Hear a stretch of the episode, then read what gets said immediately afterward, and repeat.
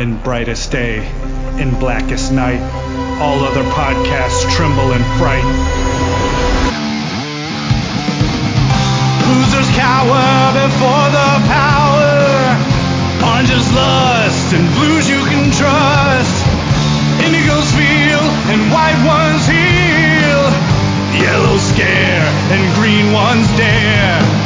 That sapphire love and black hands glove will rock your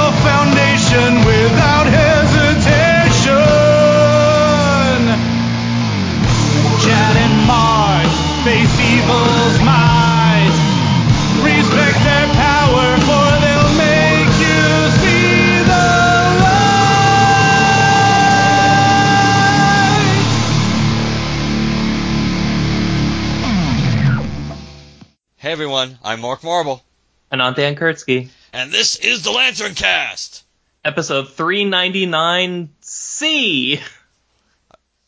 It looks like this might be the the end of the reign of the 399s.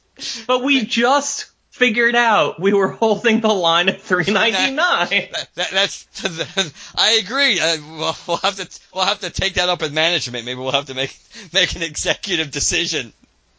No, you can't come back. Uh, uh, so as an intro to this, this is this episode's going to be in this episode's going to be in two segments. Uh, the the the more interesting segment, uh, unless you're really a diehard Green Lantern, well, maybe even, even if you are a diehard Green Lantern fan, the second the the second segment, Jim and I are going to be talking about Disney. We're going to be talking about Disney World's reopening and and the changes and what to expect and my experiences going through the marvelous park reservation system that they rolled out um, on June 22nd. Uh, but we are beginning with actual Green Lantern content, whether this is Whether you like it or not. right, whether whether we like it or not, which we don't, whether you like it or not, as in I don't.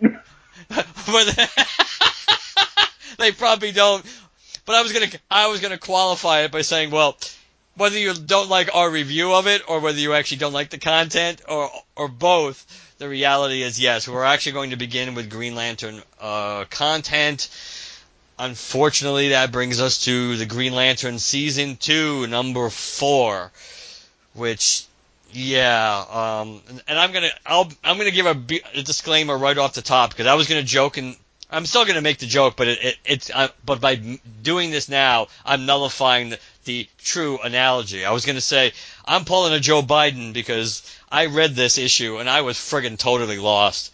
So I went I I went and looked at what Myron wrote to see if I could figure out if he had any pearls of wisdom. So I I would be lifting uh, some not like sentences or anything, but I would be lifting reference points from from the blog from Myron's blog of OA, which I already told him I was going to.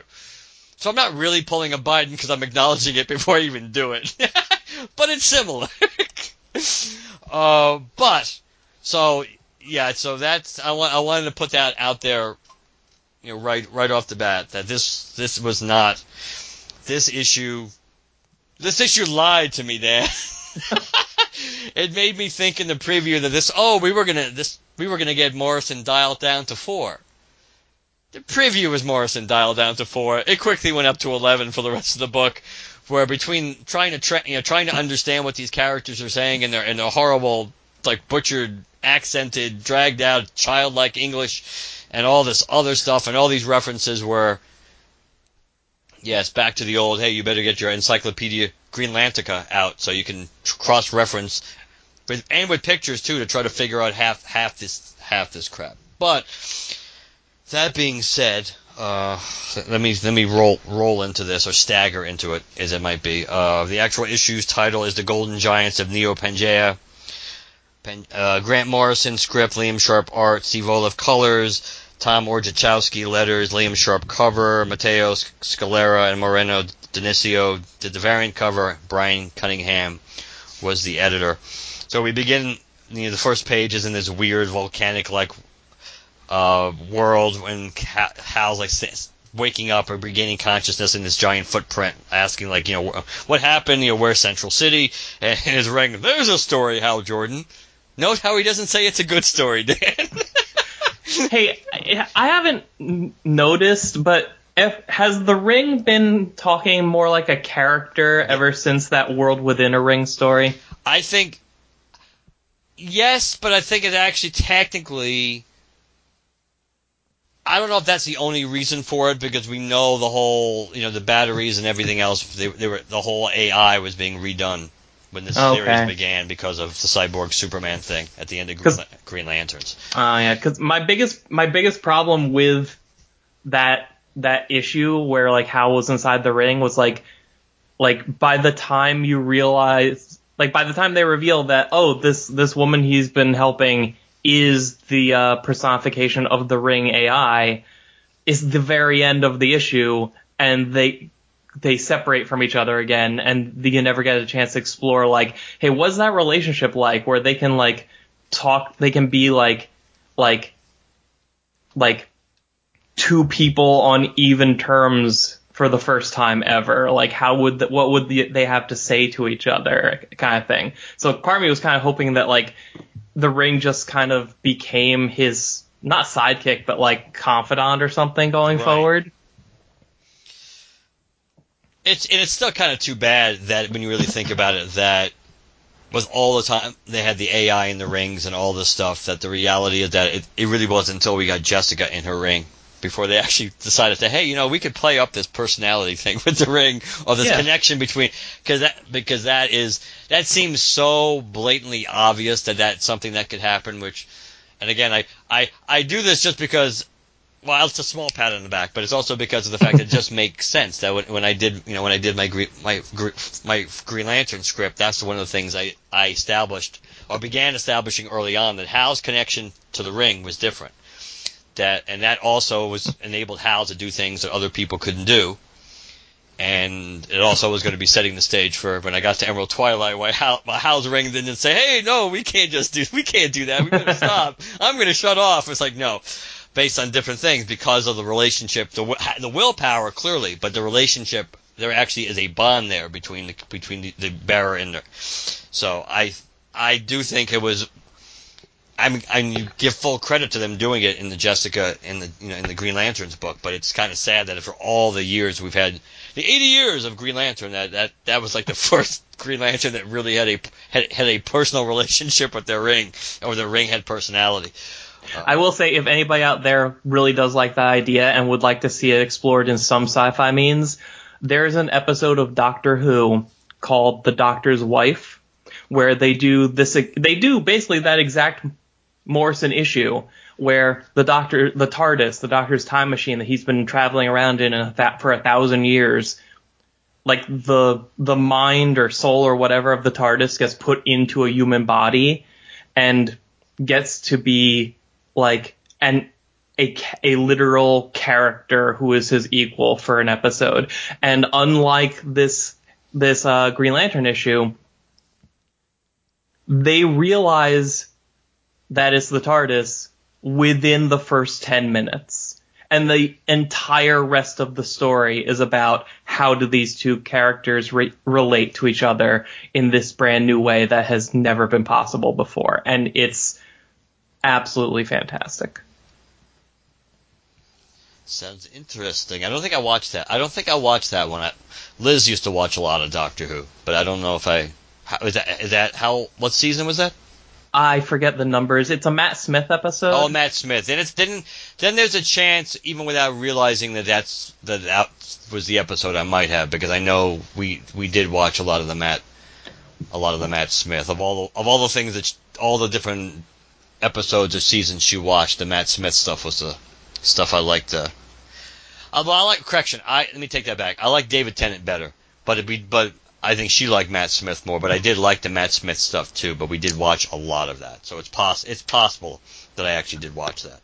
I've liked all the new guys. I just I think Eccleston is still my favorite. It's par- probably because he had one single season, so like like he he didn't stick around long enough to get bad, you know. Like he had some like some middle of the road episodes, but even they were had like it like they were like really kind of charming stories. Uh, but speaking of stuff that's fantastic, why don't you tell us about The Green Lantern, season two, Oh. number number four. Number four. Uh, so we're, we're really we're really doing well so far. Uh, four four four. Uh, now, as we're getting into this, let's let's just state this for the record. Despite despite the rumor, there's no truth to the fact that in order to avoid doing this issue, Chad perforated his own colon. That is not true. That is not true. But if it had been true, I would completely understand. If it had been true, I would have done it too. It's like it makes perfect sense that uh, oh this issue's coming up. Uh oh. Um, okay, so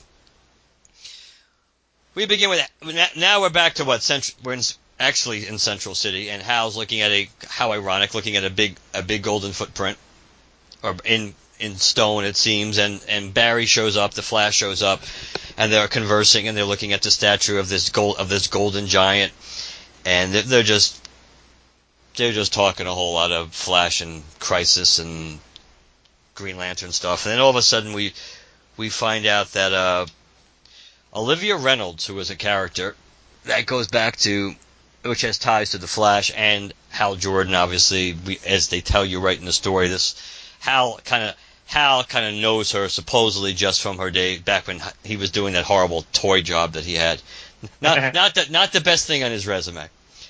But I guess Olivia Reynolds actually debuted in The Flash 191, and that mentioning of the Leglin, of the Leg, Leglins actually goes back to that to that story. Uh, and we find out that obviously she has more she has more to her than meets the eye. And so if you hadn't you didn't know her art her background, you find, kind of realize this as the story goes on.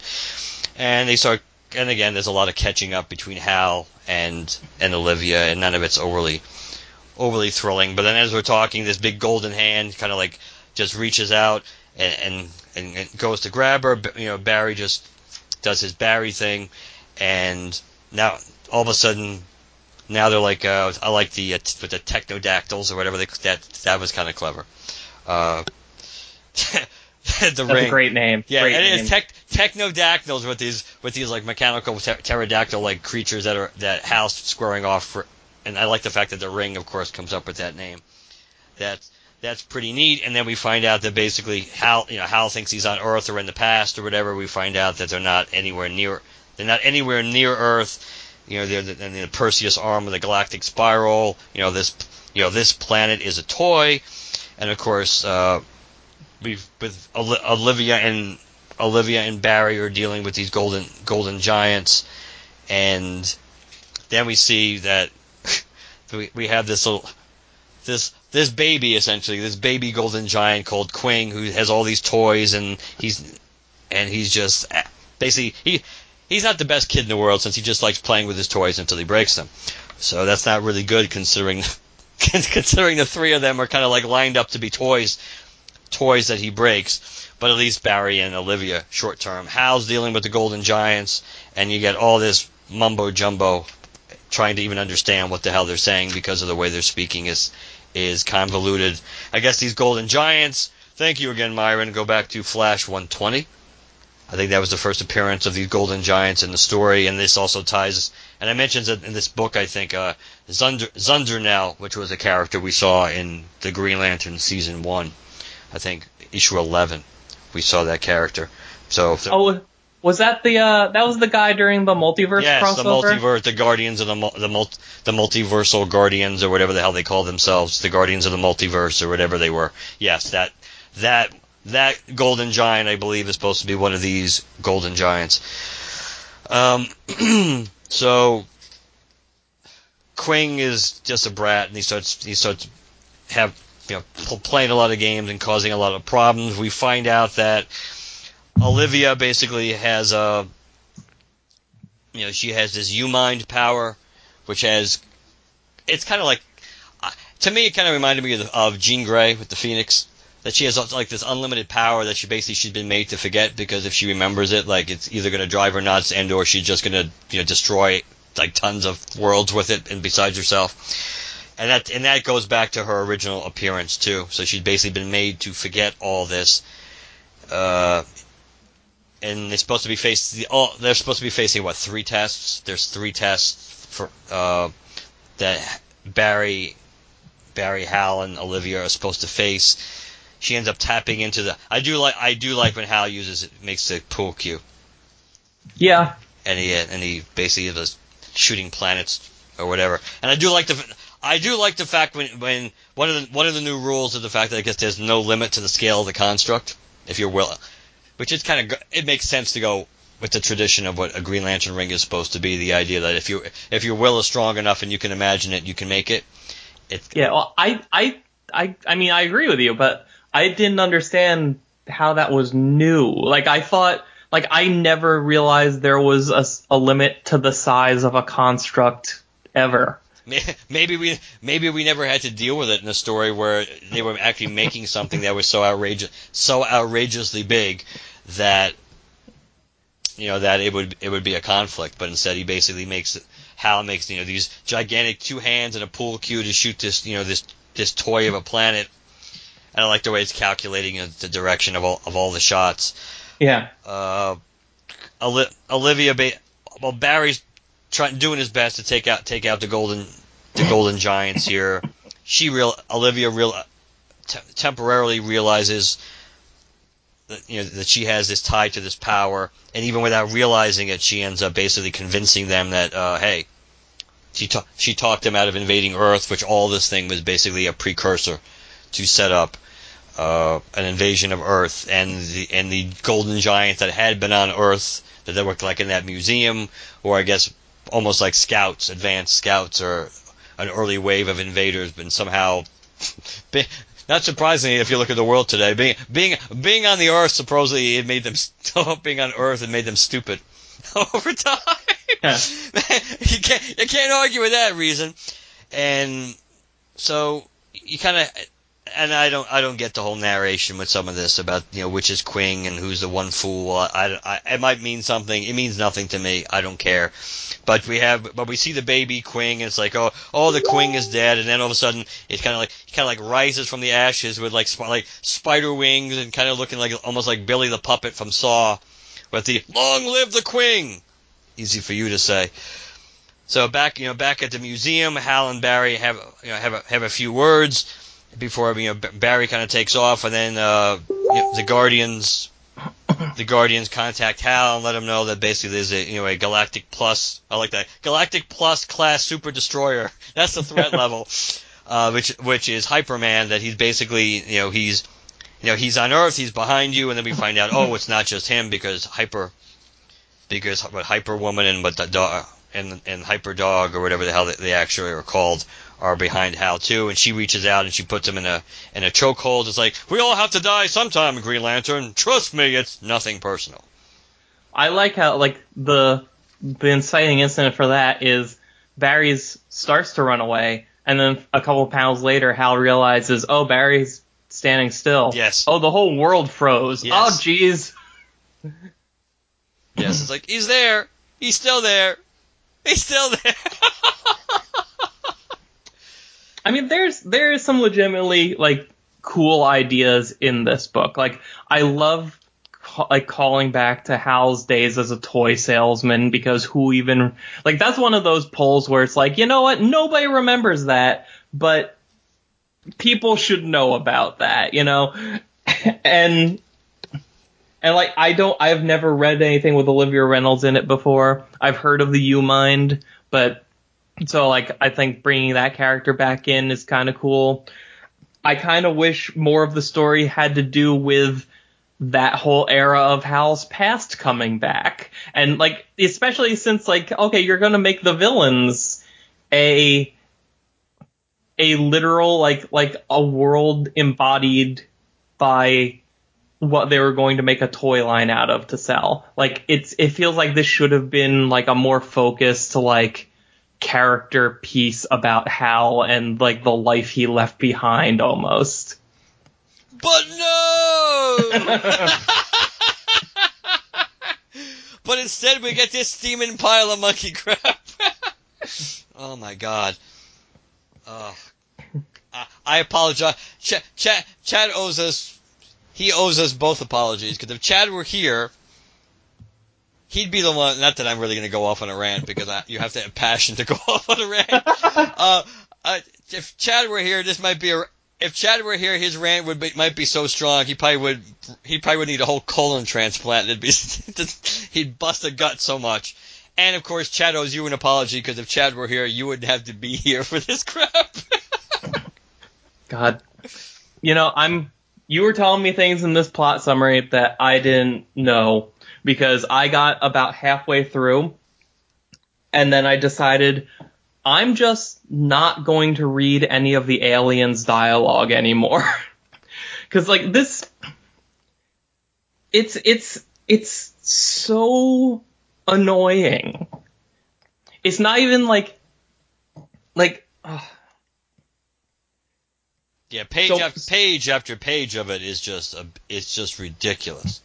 It's like Mor- Morrison. Something I really like is the idea of leaning into the the the concept of well, you know, you're a human working with aliens, and yeah, the ring is a universal translator, but it, it's never gonna. It's almost never gonna translate perfectly, and it's like like the languages aren't always gonna gel perfectly well. So some of it'll be in broken English, some of it'll have like some jumbled letters sometimes, or a weird sentence structure. But like you'll be able to like like look at it for an extra half a second or so, and you'll be able to get it.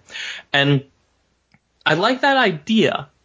But when you pair it with the fact that Morrison also loves to pepper his dialogue with with these like wild fake terms and names and stuff like like multi like multiple panels per page of every single one of his issues i have to spend like thinking like okay wait i, I just read that line. What did it say? Okay that word like if you uns if you scramble the letters around do that does that make a, a word that's common in English or wait it doesn't wait maybe that's supposed to be a made up word? Okay is that the name of a person or a place?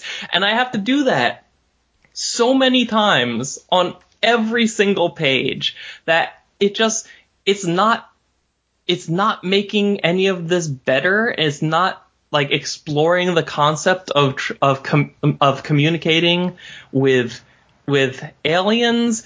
It's just making it take longer to read the page and not in like a uh, I'm absorbing everything. if, like if anything, it's making it harder because like I like to read comics slowly. I like to to really take in like everything I'm being I'm being shown and everything the characters are saying because like I really love to like kind of turn it all over in my mind and like think about what it is and what it could mean and what it is. But like I lose the ability to do that with this book because like so much of my time is spent just trying to figure out what the hell it even like what what did he write? I can read a, a Morrison panel and not know what Morrison wrote in it because it he just makes it too obtuse. And not even like like uh, Not bad, huh? Yeah because like it's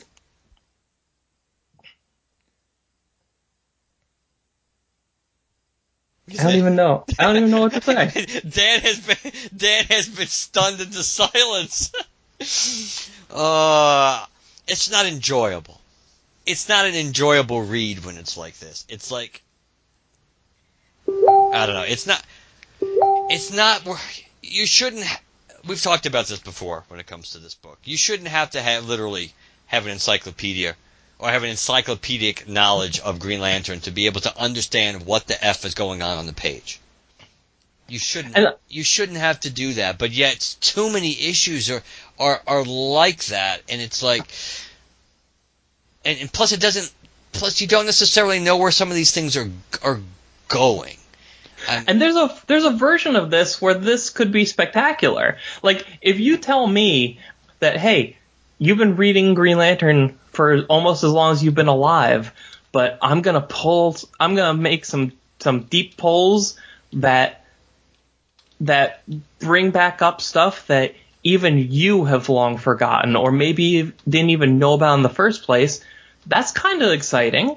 That's cool. Like bring up bring up stuff from the past that almost never gets brought back up again and use it in like relevant new stories. That's that's fantastic. But like do it in a way that's even halfway accessible. Yes. And accessible accessible is not a word that one one would associate with this issue. uh, the artwork was nice again. The well, mm, Okay, Go on. Do you say what you didn't? Li- I mean, I, I will admit there were some parts of it, some things I didn't like about it, but but there were some, but the majority, uh, a lot of the stuff with Hal I liked, and dealing with the Golden Giants I liked. I thought tho- I thought those panels were were pretty good. Uh, but go ahead. like the the art like there were there were I had to keep checking to see if like there was like a second penciler on this book and there isn't and it's not like there's like some any like a bunch of inkers or anything like that but it's because like a bunch of pages look like the same like caliber that we're used to seeing from Liam Sharp on this book like the first page the the um the page with the pterodactyl, the the one where Hal's like doing the pool cue thing in space, like all that stuff looks fantastic. That's like that's exactly what we've come to expect from Liam Sharp.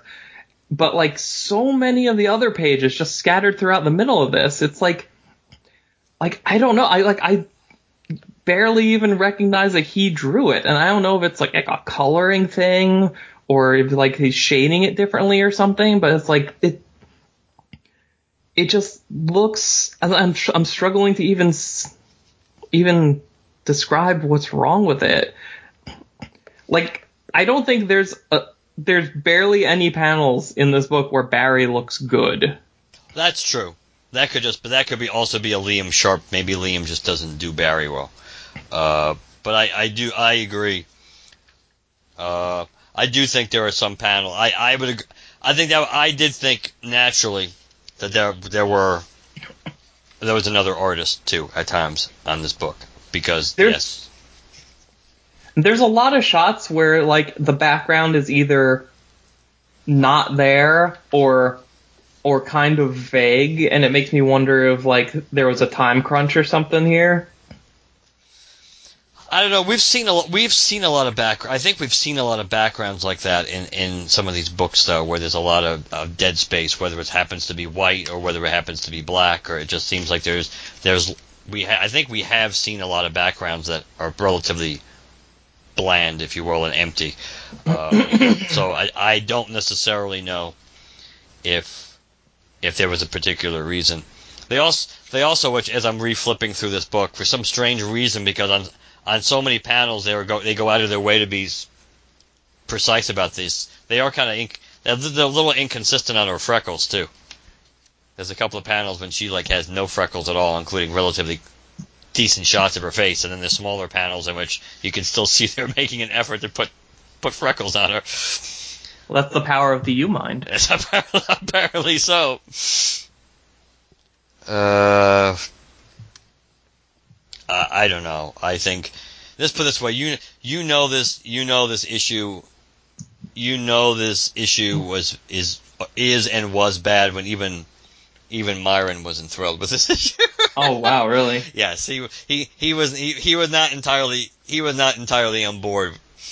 Uh, I'm sure he was more on board still than you and I are, but the reality is, but no, this I don't think this this was not his favorite Morrison book either. So by reading what he wrote, uh, I don't know. I think yeah, I I don't know about this. It's like I was I was with that with the nice preview.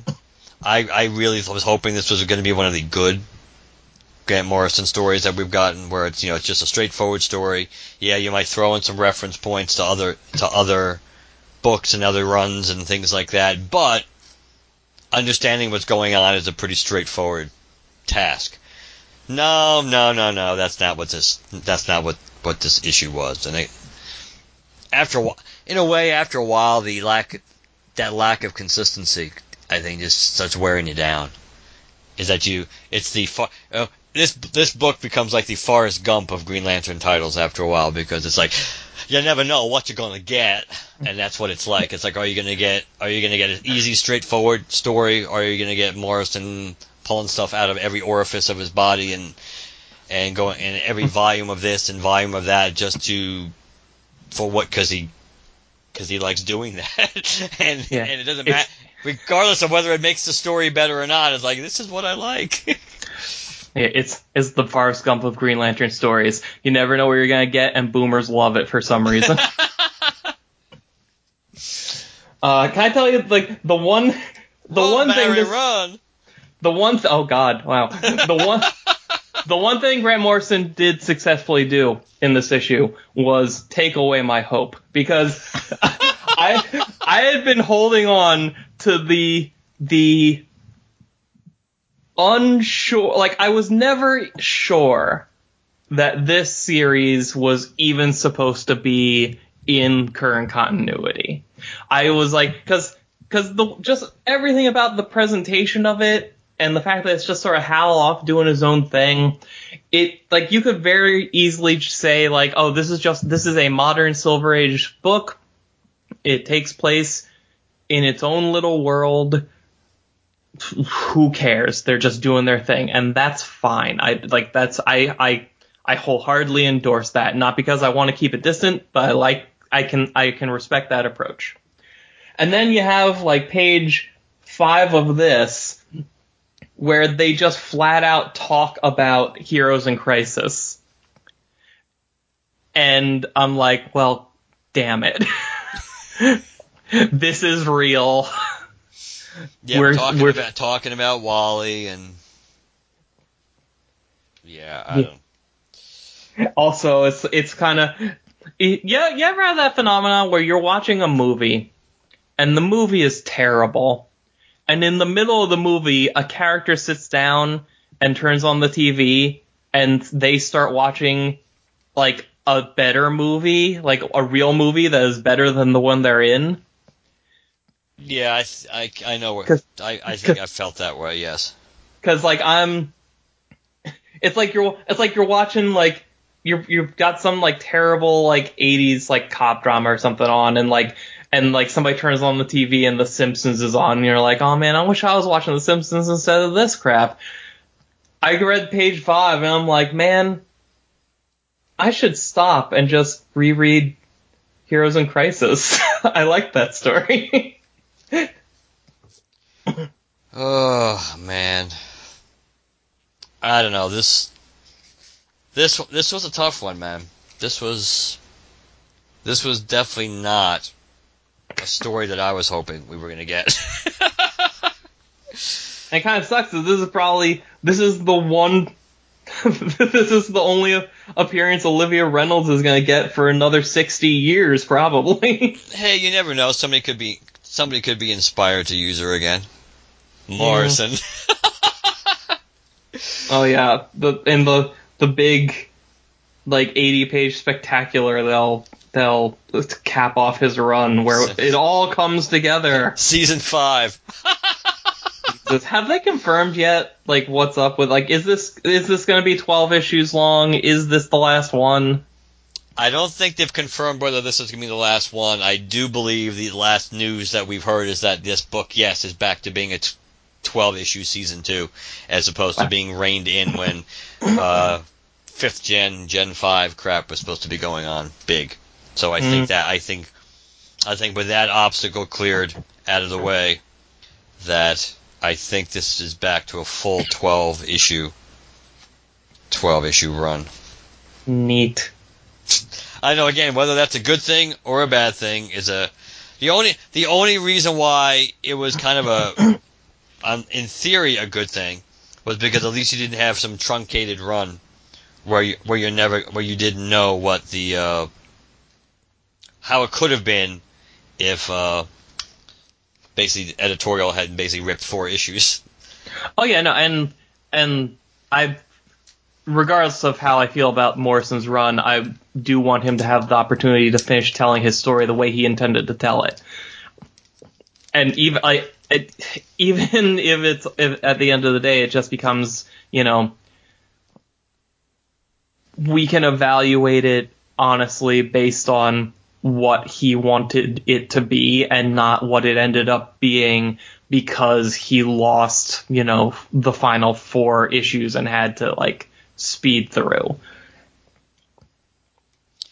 Yes, because you he not just because of who he is, but just because for the sake of continuity, which might be debatable using in, in, in, this kind of book, and even coherency, which is another which a word is, is clearly not debatable about using in context to this book. But still, he should be he should be allowed to, you know, especially he should be allowed to tell the stories that he wanted to, and just no matter what. I mean, you knew everything pointed to he was fin- he was staying at least through two years on this book, so let him do let him do what he wants to do, and whether he stays for a third is another story whether we want him to stay for another third, you know, you know, who the hell knows? But this is this is definitely not the golden age of Green Lantern. well, I say let him stay as long as he needs to, provided Chad comes back and I don't have to breathe these anymore. like, that is true. So there's, there's a pretty decent shot that you might not have to at least do the next or you never have to, but you might even not even be recruited or drafted to try to to be my partner in crime to do the next issue whenever the hell it comes out of this book. Um, I don't know, but I'm pretty sure you could trick Jim into it. Oh, I don't think. Well, I could try. I could ask Jim, and Jim would probably he would probably say a lot of bad things about the book too. But you're you're kind of like waxing like unpoetic from, from the perspective of because it's bad, not because what you're saying isn't eloquent. So it's, it's kind of hard to say you're waxing poetic when you're taking a, st- a steamer on something. but but it, but if it's possible, then yes, you were wax, waxing poetic about about something that gives you a migraine just thinking about it. Mm. But we we certainly got more content out of that than I expected. Yeah. Which which is which is good. So uh, I figured how I figured how long the next segment is. I think I, I don't know. It's not it's not outrageously long, and it's but but yeah. So if you're in, so before I, I let Dan talk about you know his his YouTube channel, uh, that yes, for the next if you're have any interest at all in uh, in anything related to Disney World and all the eight thousand things that are going on and.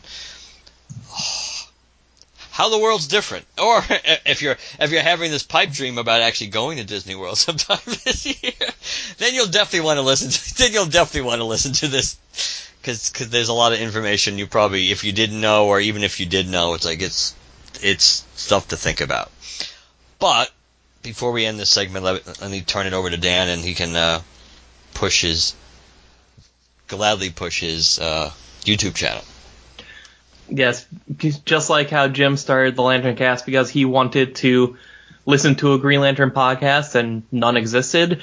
I started a an analytical deep dive kind of Green Lantern YouTube channel, which you know I thought about doing in podcast form, but I've come to really like the ability to like use the video format to actually show you exactly what it is I'm talking about as I'm talking about it. You know, comics are of are a very visual medium, and there's power in sharing those visuals in the discussion. Uh, so the channel is called Mosaic Comics, and it's it's still fairly new. Uh, I've got about I think six videos up there right now in topics ranging from a deep dive into what the powers of the White Lantern ring actually are and are not. You're if you're if you're thinking of something that a White Lantern can do right now in your head, I can tell you you're probably wrong. oh God, I read so many comics for that. Um, I do a I do a deep dive into the character of Simon Baz, why I like his character so much, and why Geoff Johns felt the need to create him in the first place. Uh, there's a look back at a uh, at a uh, 2002 Alan Scott prestige format book that is just a modern reimagining and retooling of All American Comics number 61, the first appearance of Solomon Grundy. Uh, just this kind of stuff. Like, anything that I think is really interesting about Green Lantern that I can get a good, a really good, tight eight to fifteen minute discussion out of.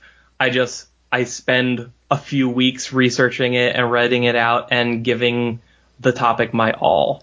So if that sounds good to you, go to youtube.com, type in Mosaic Comics, or if you like the idea but you don't like watching YouTube videos, I'm also posting the full scripts of these videos to a blog, which is mosaiccomics.blogspot.com. And I try to post a new one every Sunday, but uh, I'm running into a a lot of my ideas are rather large and require a lot of research, so uh, it's it's very quickly going to reach the point of they'll come out whenever they come out. You'll get it when you get it. well, you're doing a good job. So when we uh, so when we do do our episode on that, apparently it won't be a 3.99 episode. but on the bright side, it'll be a proper it'll be a proper in continuity number. Unless, Nice. unless, as I joked around with Chad, like because we have all the 399s, now we can just uh, revert to legacy numbering and just like skip like six episodes and jump back to like episode four or seven or something. well, we well you have to have three uh three Black Star episodes, so you can rebrand that for three episodes and then go back and then have and then have an annual and then the season one two. That is true. We, we we we could if we wanted to do actual proper legacy ep- and and just throw everything in the mix. We'd have to go back and look at every episode we've ever done from zero from zero episodes to all, all these different things to, to get an actual proper number of. Which would be curious to see the number of actual any kind of episode we've ever we've ever released. do do the do the thing that Marvel did like 10 years ago where or 20 years ago whenever the hell that was where they would have the current number like the current numbering system the modern numbering system in big bold numbers but like above it in like kind of faded numbers would be like the actual historical number so like it would be like, oh, you know, uh, uh, Guardians of the Galaxy issue 29, but really it's it's 342, you know, that kind of thing. and we would have to do that by like, you know, at, you know, and this is the LanternCast episode episode Pie. episode 400, and then in the background somebody whispers, "There's 1178." Uh, that, that could be like that could be one of our maybe our mystery things. It's like uh, instead of j- like jars in a of jelly beans in a jar, it's like between the four like the four of us is like without without going to count, throw out a number of how many actual we- including spin-offs, including sp- spotlights, without just in that moment. you never know, just boom, like how many episodes. Uh, whoever whoever's the whoever's the most wrong has to review Grant the rest of the Morrison book. by themselves. Yeah. God. And by themselves with the caveat that each segment, each issue you review has to be at least 15 minutes long. Oh, it would be. and you can't just talk like this.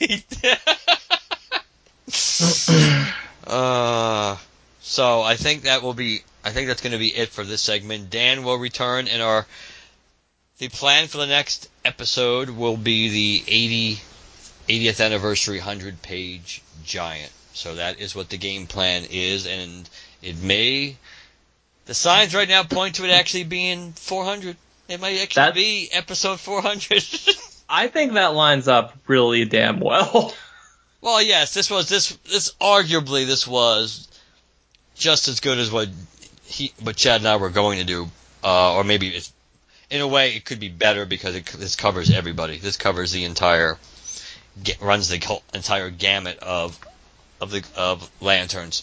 So I think I think it it lines up a little too well, Mark. Like maybe somebody arranged a little something to happen to Chad, Mark. we had we had we had like uh, what what's his name the uh, what the virus Green Lantern they who they actually mentioned in this thing. Yeah. Liesel Pond. We sent Liesel Pond inside of Chad. Yeah. and he took Chad out just so we could get the just so we could get the right number of 399 episodes, just so 400 would come out. It would be an impo- it would be an appropriate topic, and the timing would be almost, you know, it, it's not coming out the week the issue was released, but it's being coming out the week after it was released, which is historically how we do most of the reviews anyway. At least there's usually at least we usually don't do them the week they come out. So Oh, release dates for everything are weird. Like we're doing we're doing the episode the week after it came out. I got the digital copy the day before it came out. It's like it's who knows? Who knows? the Although di- digital comics coming out on Tuesdays is pretty nice. Yeah, it's and what is the deal now? They have options to release comics on Tuesday. Somebody does. Whether it's two, was it DC? Somebody one of the what are the, Well, I'm not sure about if it's. I just assumed it was everybody. Maybe it is just DC because right now I'm only subscribed to a small handful of DC books, uh, so I don't really know. I just know for for a while now, for at least a couple months, um, maybe it's maybe it's been since since um, comics started coming out again. They've been coming out digitally on Tuesdays, at least from DC. and I'll be curious to see how things get how things get affected with obviously DC moving away from Diamond. Yeah. So that'll be an interesting little little caveat. It's like, oh no, the Morrison book was delayed again. Oh no. oh, I guess we'll have to carry on somehow. Ben, Okay, let's just do let's just do that Far Sector issue again. yes, again. Hey, okay, let's let's let's do a second review because our, maybe our opinions have changed since the last time we looked at it. You know, Far Sector I Far Sector, I can say for an absolute fact is a book that will read totally differently today than it did like 8 months ago when it started. LanternCast Classics every three weeks for, for Far Sector. With with a brand new commentary track by Dan and I. yes. And it still would be better than what we had to talk about tonight. So from from Dan and I, we apologize. I'm not sorry. You all knew what this was. That's right. If you listened to this, you kind of knew where this was going, and if not, within the first five minutes, you you, you knew where this was going. Let it be on your head. so, uh, for, for- at least for the end of for this segment, good night, everybody. Good night. See you next week. So we're back, and I mean we're, I mean Jim and I are back, not Dan and I. so, And I'm Jim Ford. he's Jim Ford. And so now, so now we're going to talk about a few things, but the bulk of this will be something that we've kind of had brewing for a while. Um, that we're going to talk about the Disney World, all the changes being made, and um, we know there'll be more. All all the different things that they're doing and talking about doing related to the, the reopening, which creeps ever closer. On July 11th, so on July 11th, Magic Kingdom and Animal Kingdom open up, and the new hours for both of those parks, since we might as well get that out of the way. Magic Kingdom will be 9 to 7. Animal Kingdom will be 8 to 6. And at least as of now, those hours carry all the way through to the end of the year based on what the calendar shows, which we'll talk about uh, in relation to something else. Uh, and on July 15th, Disney Hollywood Studios opens 10 to 8. Epcot opens 11 to 9. And that's what their that's what the game plan is for their regular operating hours for those parks. So we're gonna so because it interests Jim and I, and, and there's been so much information. I mean, this is one of those things for a while that there was like nothing regarding Disney, including uh, other than our infamous thread on Movie Web. Was that was that, a, that was Movie Web, right? It was a Movie Web thread, yes. Uh, but Oh, yes. that the the legendary. Oh, Dis- Disney had already decided they were they're not opening their parks again this year. Yeah. Oh God. Uh, we we won't get into that. That could be a whole episode by itself. but, But it shouldn't be. you're right, but it shouldn't be. The, the real, but the reality is pretty much from from that almost from that point forward. Actually, there's been news, news, news about opening this, opening that, and now that we have a lot of information regarding the parks, so we figured.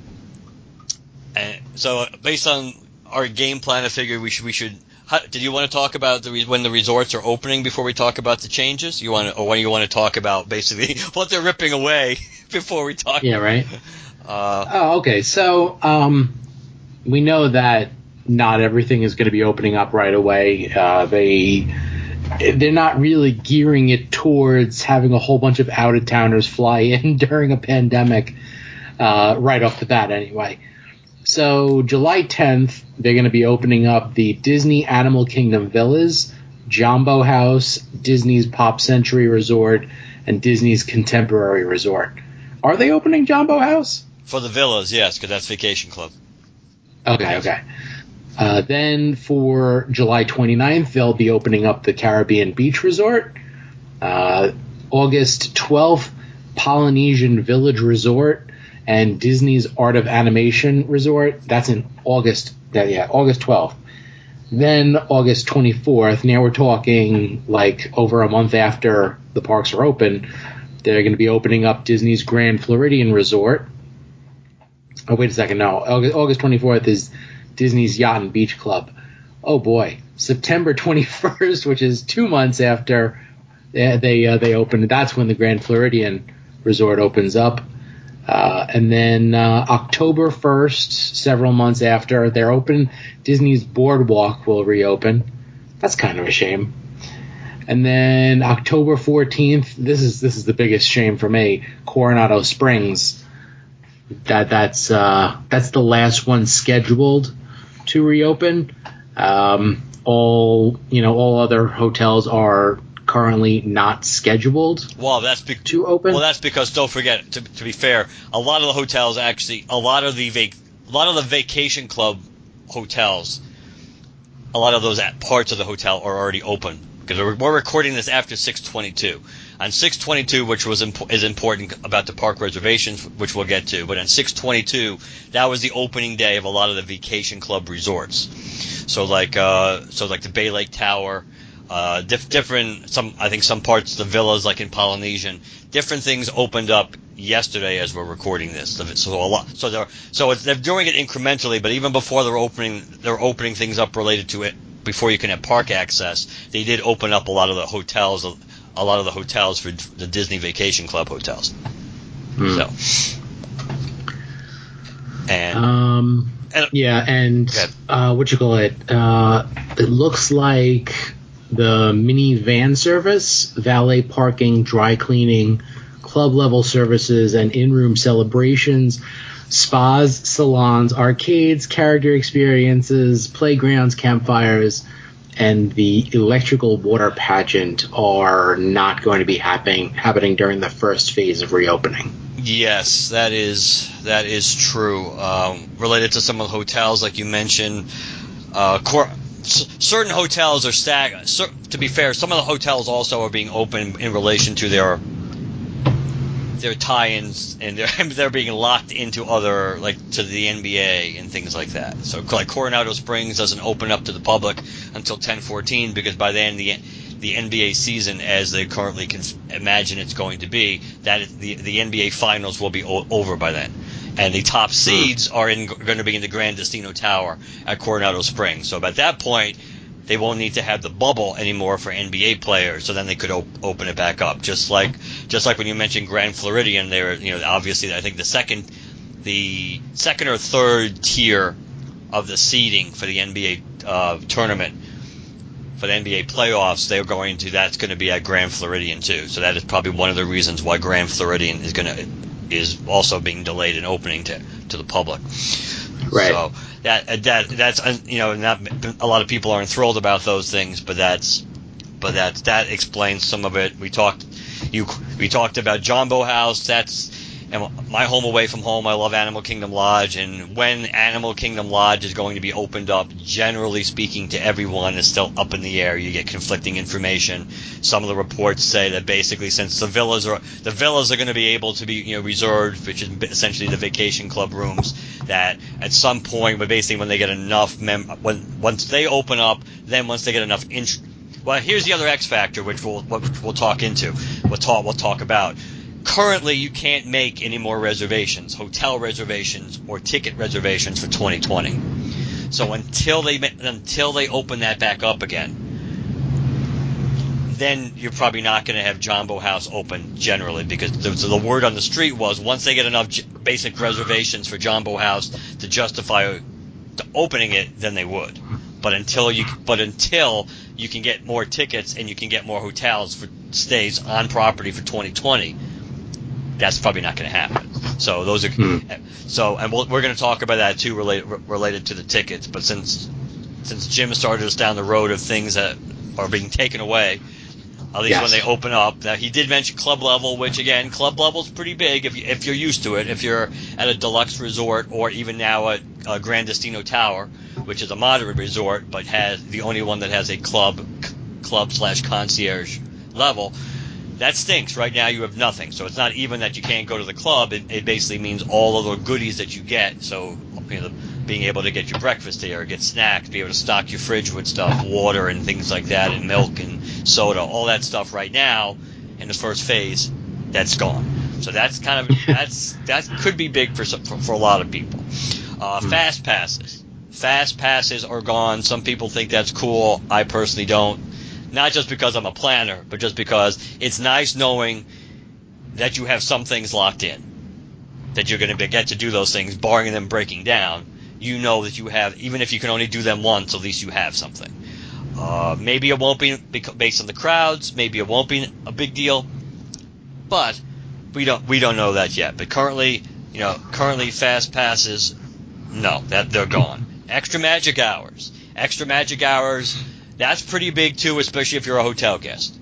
Fast passes too, because fast pass you you you got first crack like 60 days out from your arrival time to make your fast passes. Doesn't mean you were going to get what you wanted, but you gave you the heads up. So you can't do that. Well, Good. you know, the other thing about the um, uh, the lack of fast passes, because like what they're planning on doing now is that the fast pass line is going to be used for additional standby you know, seats, so that they could better, you know, do social distancing and you know, um, have more people stand online while still being like six feet apart Correct. but uh, you know like even with the reduced capacity of the parks like even if they're at still half half capacity Which they, You know, which, like, to be uh, fair, they probably won't be early, but they could be eventually. I, I mean I, yeah well we'll we'll, we'll see i mean I, I think half capacity during all this is kind of a um, yeah that's got to be a goal for them at least and if you're at half capacity, like, it's because the worst part about this is that the rides themselves, they're not going to be loading people onto those rides the way that they were also. Correct. You know, so, I- you know, like maybe for, like, the Haunted Mansion, well, I mean, you know, where they pack everybody into the room, I, you know, like, unless they Circumvent are, yeah, circumvent, then bypass that part of, which is a pretty big part. yeah, I I don't think they'll circumvent it. I think probably where you're going, that they'll limit the number of people that go into the room at one time. which is and that's then that's hilarious because that's the one ride where when you get on that thing you're basically six feet away from everybody anyway so you really wouldn't have to like you know prevent people from getting into a you know okay skip this buggy go into this buggy you know like that kind of thing Right, but you're but true. When you're getting in the buggies, you're six feet apart. But when you're walking to the buggies, you're always jam packed. So Yes. so, but but yeah so i mean like but you you can you can keep that moving fast enough but if you're going to be limiting the amount of people that are going into the room then you're you know eh, you're not going to have you know the people to get on those buggies as fast. That's true. so you might as well be skipping a you know a buggy Well, that's I Um, might theoretically give them time to do a quick spritz down if they wanted to, because you think if you're on- if you're only going to have half the people in the room as you normally have, that means once you open the room up, even allowing more distance for those people to walk to getting in the buggies, you're going to have only half the amount of buggies full as you normally would. So maybe they will maybe they will skip to play it extra safe. Maybe they, like you said, they will skip every every other buggy. But that doesn't. But it's also going to stretch the lines out to begin with outside, much make it much Yeah. longer because you're only allowing normally the haunted mansion is a really quick is a quick loading ride because you jam pack people into the elevator room and then you jam pack. Then everybody empties out to, to get out, you know, into the buggies, and especially because even though they they still have two elevator rooms, so that's still so, but you're still only going to be doing yeah, basically but still, you're yeah. only going to be doing the max capacity of one room with two of them, probably best Yeah. case scenario. So yeah, Um, yeah, I mean, like you know the uh, the the Jungle Cruise, uh, you know, like eh, that's something that you could do with reduced capacity, but that particular ride, like reduced capacity for that, is got to be like less than half, right? depends. See, a lot of this is going to depend You, on they pack you on. Those. Yes, but a lot of this will depend on on the on the groups of people. What size are your groups? Because if you had if you had a group of five people, you can stick all those people on the same side of the boat. And then if you had like two groups of two, you could space them out on the other side of the boat. You could do that, and you maybe may I might or sp- yeah, you could you could probably you could probably do it. You might end up leaving the center where you can still sit a few people. You may leave that blank all the time. You may leave that hmm. empty. But I think, a- but the, the they're going to definitely be keeping groups together. So like if you look at the gondola system as an example, the gondola system shouldn't be dramatically affected because basically all that means is if you're a party of four, you're going to get your own gondola. If you're by yourself and with nobody else, they're just going to stick you in your own gondola and not force you to go into a gondola with people you don't know. That seemingly is the way it's going to work. And because that system is just rolling all the time, that's not going to really have a dramatic impact. It will slow it down slightly, but it's not going to have a dramatic impact. But Yeah, yeah, that well, and and what is going to slow that down is that you're going to have a lot less people on buses. yes, that's uh, the the buses. The buses are a big concern because we know t- to begin with the buses are not overly reliable in meeting a schedule, and now you're talking about. And actually, I saw some pictures today, but they were I didn't save it. It wasn't really good. How some of the buses, how they already have some of the buses like partitioned, how they're going to do it. And I guess Okay. I guess the bus driver is going to like tell you where to sit and things like that. So, but the but some of the way they could potentially work around that is they could also change some of the bus routes for some hotels.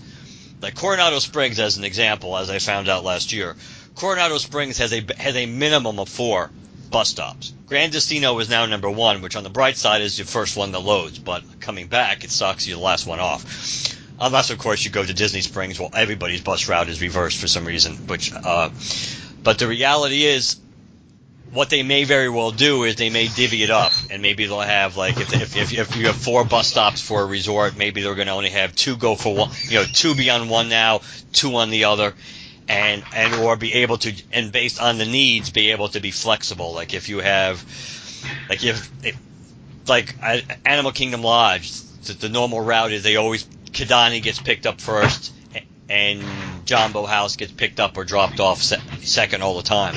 So maybe depending on the need, maybe they'll, maybe they'll, they can alter they can either alter the routes or just have one bus go to Jambo House and one bus go to Kidani, and things like that. So there might be a way to do that, but yes, the times for the buses are go- that's a major concern because it's not like you magically can create you know like twice as many buses as you normally have. Uh, Well, then there is there is one thing though.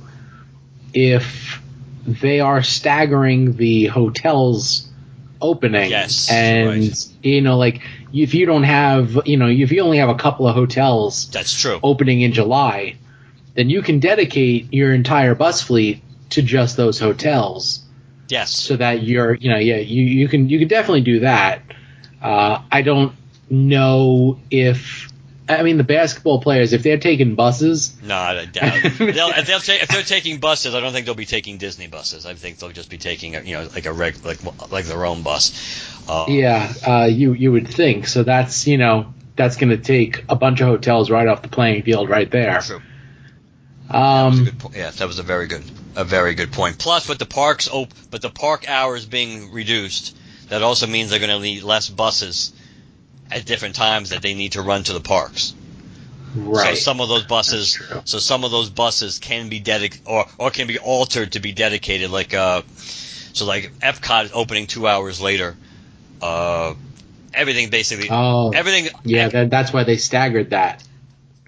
part yes part part of it is to stagger it and to cut down on everybody being yeah and uh, that probably is one of the reasons why. Uh, Animal Kingdom, in all honesty, is the is the park whose hours have been affected the least. Yes, they've tried to make it more of a nighttime park over the last few years. Really hasn't caught on. But now that you can do like the River of Light and and all these other Yeah. things anyway, it makes sense they would go back to their standard operating hours, which more or less were were like eight to six or eight to seven, depending on when it gets dark.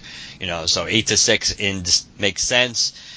A little surprised that that if you were gonna if you were gonna pick one park to be open late, I would have imagined it would be Magic Kingdom. But then you thought about it, it makes sense that it's Epcot because of dinner, Uh, definitely. because of dinner, because Yeah. because of the restaurants. Even though not all the restaurants are opening up right away either, but but a lot. But still, you have tons of choices. Even if you're only at seventy percent of restaurants being open, you still have a lot of places to eat. But that's the main, that's probably yes the main reason why to keep them open later because you need to for people who and it also will encourage people to go to Epcot in the evening, and not necessarily you know after seven o'clock, like when you know Magic Kingdom closes. That it'll encourage. Maybe that's part of it too, to encourage people to go into Magic, to go into Epcot late afternoon, stay for dinner and whatever. That way, it still siphons off some traffic from, and make make make people change their mind about which park necessarily they have to pick. And clearly, as we'll talk about, you since you have to pick one park because we're getting to that soon.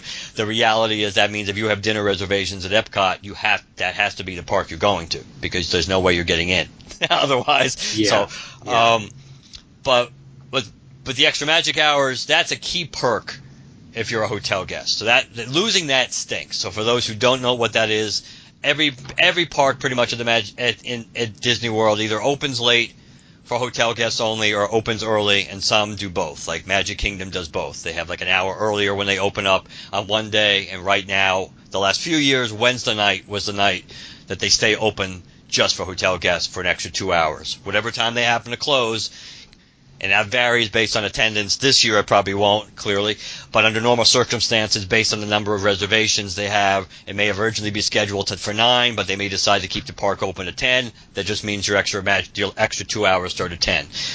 That's gone right now. So that's so that's another. So club level, which is a huge perk, though you, that you pay for at least.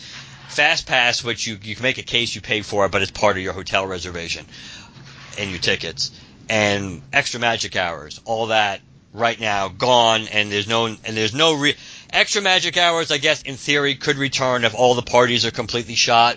They probably could potentially do that, or they could do it a ticket. They could come up with another ticketed event. They could do what a lot of people don't want them to do, which is have like a paid extra magic hour thing, just so again you're limiting the number of people that go in, into the park because of the fact that it's you can determine the number of tickets. I feel like they would face like considerable backlash if they did something like that. I think though. I agree with you. I don't think they'll do that. I think if they were going to bring back extra magic hours this year, the most likely way they would do it, like for Magic Kingdom, if they're not doing any Christmas parties, would probably be they stagger. They give different hotels different extra magic hour nights, just so you're not ha- so that the entire friggin' resort isn't dedicated to going into the Magic Kingdom for those two hours. Like half the resort Yeah. has Wednesday night, half that resort has Friday night, or something like that. yeah, but I, like I don't know. I feel like that's that's kind of something not that easy to track. Uh, I think You know? Well, you're right. like, you're right. It, it's not as it's not as easy, but I'm sure from a Magic Band perspective, I think they could probably pull it off. They probably could pull it off. But I'm not saying They I think they'll probably- do it. I'm just Yeah, they probably could, but I mean, I like the the verification process of making sure that you know eh, eh, all these people have the right you know band or whatever. I, I don't know. I just think that it, that would be a logistical nightmare. I, I, I was playing devil, devil's advocate mostly. I don't think we're going to see extra magic hours, which is which sucks because that's because a lot of these things are important to me. I normally have club level. I like fast passes. I like extra magic hours. It's one of the reasons I usually go Monday through Friday to make sure I get Wednesday as my extra magic hour night in the Magic Kingdom because I like going to the Magic Kingdom at night better than I do the day. Um, so that's gone. So let's talk about park hopping. Uh, God. park hopping is gone for now. But based, but if you, but the, like the quote I showed you, which I knew that I saw, which was Yeah. a quote that they said that we hope to bring back the ability to visit more than one park per day soon, and will continue to offer these add-ons for 2021 ticket purchases. So to me, what that means is they I because I think they'd be really. Then again, this week doesn't demonstrate great decision making on Disney's part with when we get to the park reservation uh, system. But the, I don't think they would say soon if they meant they weren't going to be making these available to 2021 because soon is so subjective. Yes, but they know how people are going to read into that. I don't think they would have said soon if they really didn't think that there was a good chance they were going to be bringing this back this year. And I think they can bring it back because I think they can use the park reservation system to do it. Because they may not let you do oh. all four parks, but they may let you pick a secondary park, depending on, Right. especially if attendance. Because the other hidden, the other aspect of this is we're not going to know what the attendance is. We're not going to know what their capacities are. They're not planning on telling us. I think either the percentage they're running at or just the number of, to- of people at any given time that are allowed in, on, on into the parks. So that means they can Mhm. take if they have extra tickets they haven't sold and they're worried about too many people being in. They can take those extra tickets away and not sell them. If they think they have things that are doing fine and they can increase capacity, they can have make more tickets available and, and reservations available. You know, the general public won't necessarily know that as a whole. So they could very easily factor that in and just allow you at some point to pick a secondary park. Or to or to make or if you have if you didn't have park hopper tickets to start with, or you did and you got rid of them because you didn't they could give you the option to upgrade again, and then once you they're on your reservation, your hotel reservation, those tickets upgrade is listed, then you can go back into the calendar and add a secondary park that you're allowed to go to, but not where you can go from to all four parks maybe. But I think par- I think park hopping amongst all of these is probably one that's very possible in some capacity will come back this year. The mere fact of making it clear they're still going to be selling park hopper tickets for next year indicates that they at least think they can get a handle on this enough where they're going to allow it. Um, Mhm. uh, so let's uh, the the Christmas the Halloween parties are gone. Halloween parties, the not so scary Hallow- Mickey's not so scary Halloween party for 2020 is gone. Every the, all everybody believes the Christmas parties will go to for the same reasons. Even though that you know the, the handing out of the candy was more of a you know that's obviously something that's a no no you know in, in the COVID world right now. So that makes so that's a little more reason. But because of other things that we're about to get into, there's no fireworks, there's no parades. That the reality is those are all key components. Like, to me, I I do the Christmas party just so I have the extra park access because you have five hours of park access in the evening where it's a limited amount of people because you got to buy another ticket. Right. And. I actually, yeah, I don't really. I mean, I like watching the fireworks, and I like watching when they change the lights in the castle. But I, I am a veteran, savvy park goer, so I know that's the best damn time to be somewhere else because you can do ride after ride because all the wait times drop to nothing, and that's what I do. Buzz Lightyear can drop down to five minutes, and then like ten within ten minutes of that of everybody breaking up at the castle, it's back up to twenty five minutes, the standby line, just because mm-hmm. people gather and do these things. So I would, so to me, I'm going to miss those things just because it was a nice segue to go wherever you needed to go and be able to do it fast and maybe do it multiple times while there was no line. But but those are all key components to, to the parties. So most people think the Christmas party is going bye bye. Almost all For now. For now, for this year. Almost all the character meet and greets are gone. Uh, I think the one over at God, I'm drawing a blank. The new one, the new hotel they just opened. Oh, God. Gran Destino? No, no, no, no, no. The the vacation club resort they opened in December, which uh, the, the Grand Riviera, the Riviera, the, Oh, the yeah, Riviera, yeah, yeah. which did they, which did not sell all, all that well, at least from a vacation club perspective. Uh, that I think there's one there's one character meet and greet that is there. Uh, now, and I think they're going to do some. I think they're going to do surprise like on vehicles and like Magic Kingdom have characters, you know, be brought out to wave and things like that. But it's not. But you're not to be able, you know, you're not going to go get your picture taken like you like you would traditionally. So that that stinks. There's supposed to be no tours and no no, no events, so you're not going to. So the behind the scene tours probably you're not to be able to do. I, I assume including all the the animal tours you get to do with the Animal Kingdom, like doing the elephant, you know, the caring for el- caring for giants or the up close with rhinos, like I've done, and probably even the stuff at you know in the aquarium at Epcot, the dolphins and the snorkeling and, and if you were certified the scuba diving. I'm probably probably all those things are probably all those things are going to be gone. some of those you could make a case they could bring back, especially if it's really low numbers of people. You could pro- you probably could do it, but for now, I think all that all that stuff, all that stuff is on hold.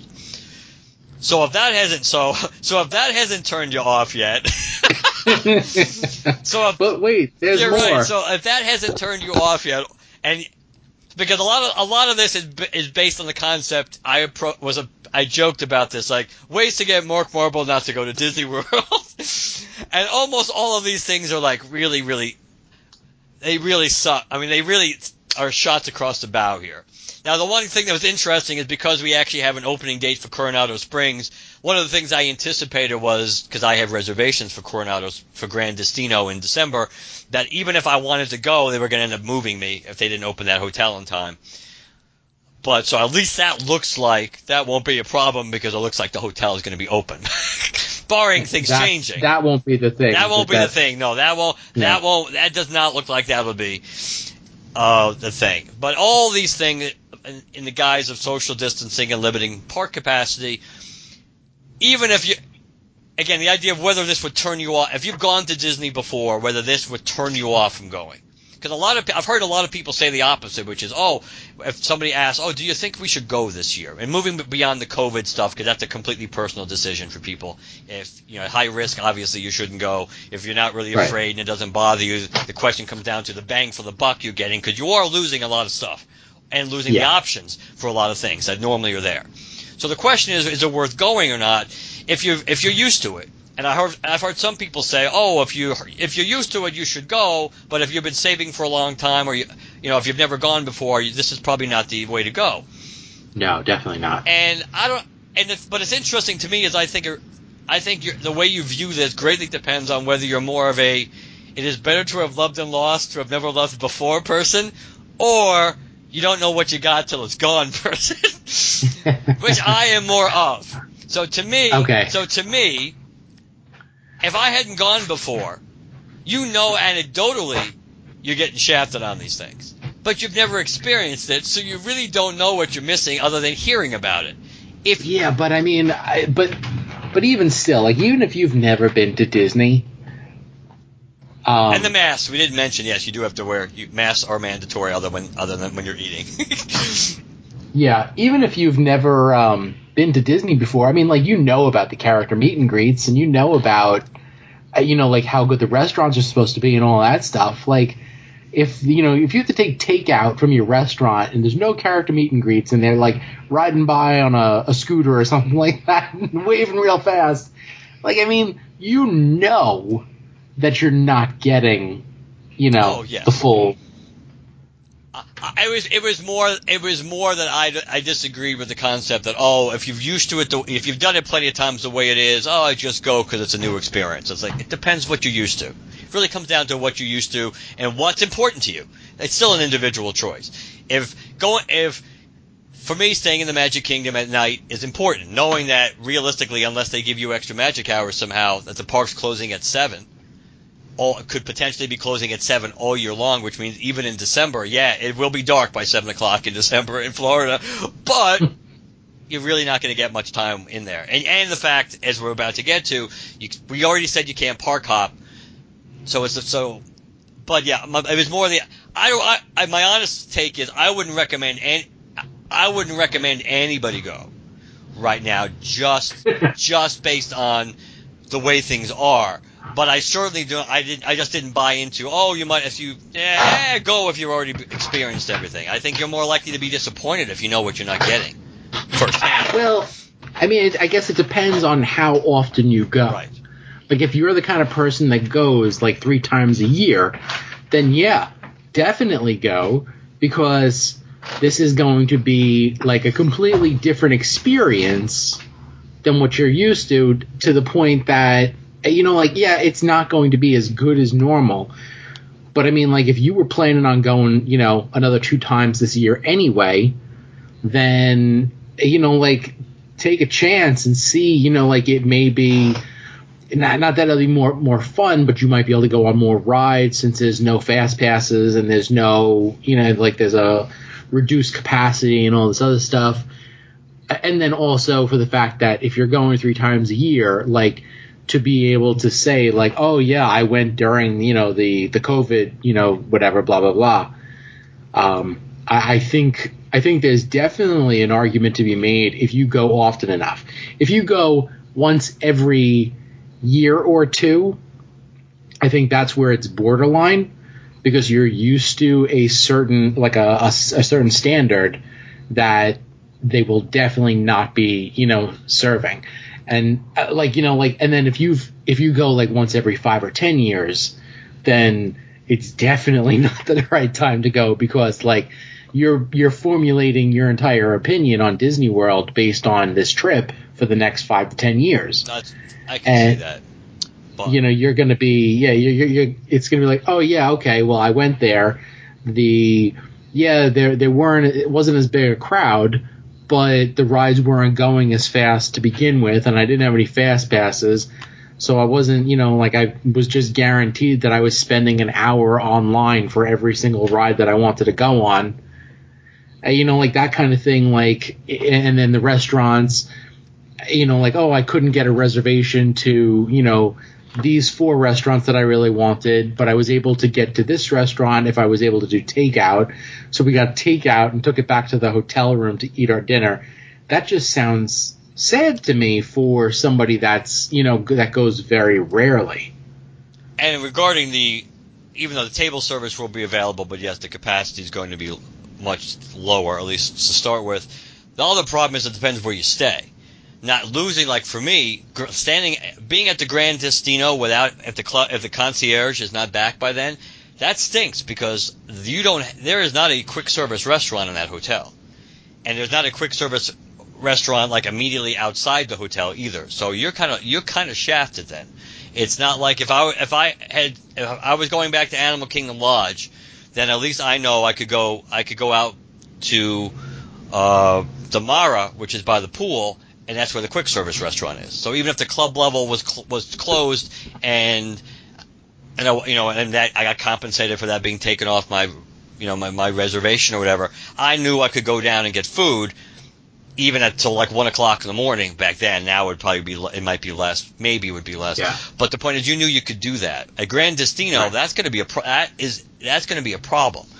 Uh, Well, the, the I mean the positive thing is that the the club level services are not available in the first phase. Right. I'm sure they will come back. That's another thing that I think is likely to come back this year because I think that's going to be because because you're always I mean you always the club levels are always limited to begin with based on the, as in as in the number of people that can be there at one time just because of spacing and they could they could come they could work out a way you know to and depending on yeah there, there's ways to do it to help spa- to help to help space people out and to limit the number of people in the club at one time it's not ideal but at least it's better than not having access to it you know Yeah. so yeah. uh, regarding dining, we might as well mention that the dining reservations, when they become available again to make, uh, and for now, for they are available now for I think for the early stages, but you have to do it by phone call. Uh, you can't do it online yet, but just generally, the window for making dining reservations online has changed from 180 days out, which normally so that normally that'd be the first part of your actual planning of your trip once you made your reservation. The dining window would be 180 days out. Case in point, ironically, June 17th would have been my dining reservation window if the apocalypse hadn't hit.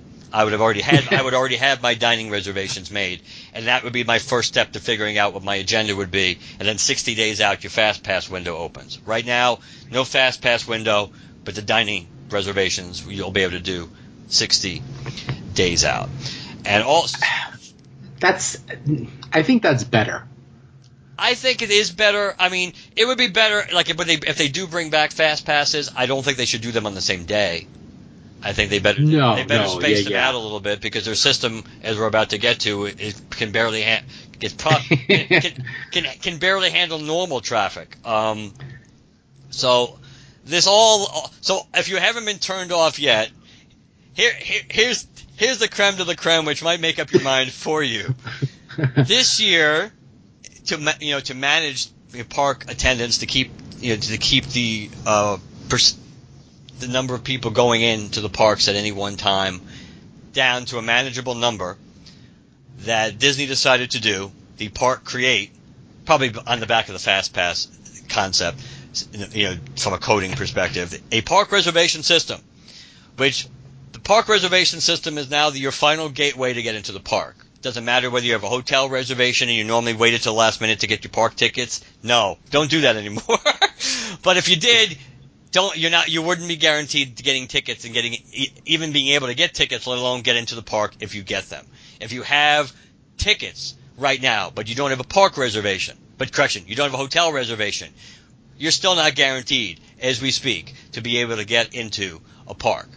What you need is just at one some point you're going to need valid park tickets and you need to go into the park reservation system and secure a park reservation for whatever number of days you have your tickets for which so you get to pick based on the available parks one park per day to go into the good news is as of the way Disney World at least is doing it, you're not limited to a certain time of the day where you can go in. They show you times, but it's but it's the operating hours.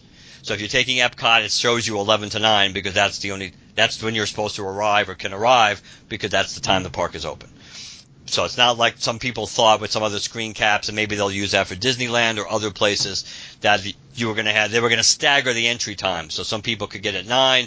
For for Magic Kingdom, some people couldn't get in until 11, which wouldn't bother me because I wouldn't be getting in at nine anyway. I wouldn't want to get in at nine, but they that people thought that might have been how the system was going to work, but no. There's you, you whichever park you pick, you get the reservation for. If you want to be there when the park opens, you can be there. So Disney decided to stagger people based on what things that, what reservations they already had, giving them different opportunities to get in. So the first wave of people, which as when this episode comes out, it'll be over a week, but this is only a day old for me and Jim, that on June 22nd, which was Monday, that yeah. Anybody who had an existing Disney hotel reservation and had or, had purchased their tickets, and if you had had already linked them to your My Disney Experience account, anybody who had tickets through September 26, 2021, from so you're basically talking like July 11th this year through 20 September 26, 2021. All those people were allowed to go into the Fast Pass park reservation system at 7 a.m. on June 22nd. So I'm sure people can imagine how well that worked. Yeah. It's like uh, it's like Comic Con all over yeah, again. Yeah, it's like Comic Con all over again, except the one, the one except the, a, and I'm sure this will happen too. Comic Con did get better, and we it, their system did get better. Where and you kind of not much one or two years we did it, it got a little better. Yeah, but I mean, like last year, I think it was. It, it was a Saturday, wasn't it? Worse. Last year, the day I forgot, I slept and I forgot to do it. Oh man, it was. It, it was one of the worst years. I for whatever reason. Oh. Oh, I remember. It's the past two years, and it was because they reduced the capacity and took out the. Um, I think they took out four day passes. Oh, you're right. They did take out four day passes. But I also, yeah. but I also think doing it on a Saturday when more people were going to be available, as opposed to people having to cheat and do it through work, which probably, which is more fair, but you're, but you're asking for, for, for more people. But I just mean some things got better. Like at least when we were on the queue page that said "Don't refresh," we've been we we had done it enough where we knew, okay, I won't refresh. when, when you're in a new system that's never been done before, and but so basically, what happened with this, I was sitting at my computer before, like like around 6:52, 6:53 when it was supposed to go live at 7. First sign of trouble was that I could not that I could that I could not even log into my Disney experience. it would give you the pink Cinderella Castle of oh you're entered your queue don't don't refresh thing. But the fact that you couldn't even sign in was bad. So I think that caused everybody to kind of freak out.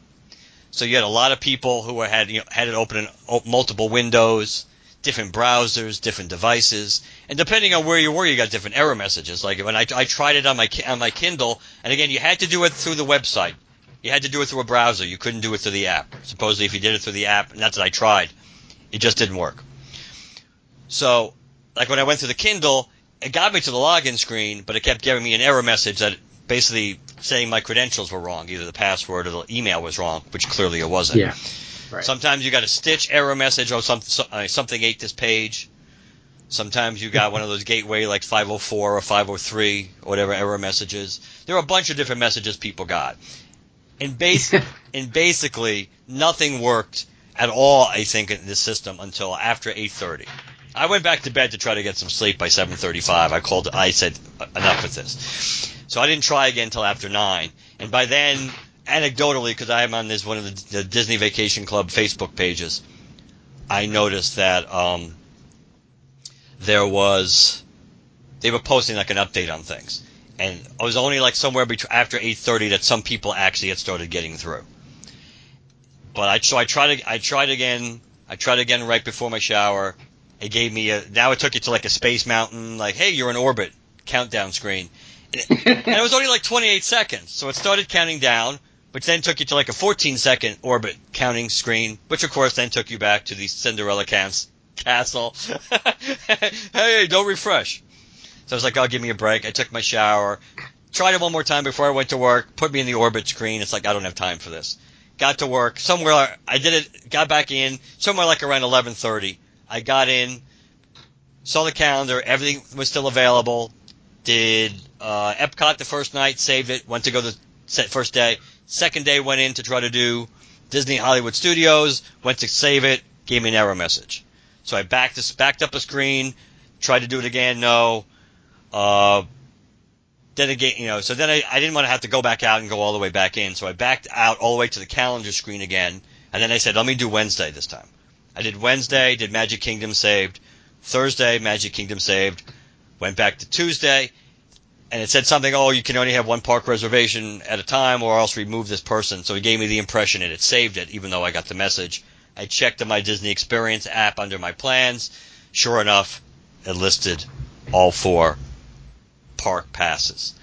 Um, so, but some people, especially if you were, if, especially if you were annual pass holders, and you had and you had a hotel reservation, it was it was it was really a cluster. Uh, and some people today still are having problems because because if you were an annual pass holder with a resort, you know if you had if you had a resort reservation, you could could have been involved on the 22nd. Without that, on the 26th, if you were an, just an annual pass holder without a hotel reservation, then you can get a park pass. And on June 28th, anybody that just has random tickets that doesn't have, can you can get a park reservation. And they basically are they're, they're, they're, rationing these out. There's a certain percentage that are allowed for hotel people, for annual pass holders, and just are being left for people with just general tickets. So the odds are pretty much. Oh, I mean, other than maybe the first few days, which is the only thing that they, I think they were reported to begin with, that some some parks were sold out, like like like in the first couple, like the first five days they're opened in July. But again, they're sold out probably for people with hotel reservations and things like that. There probably still are a certain amount allowed for people that just have park tickets for the time.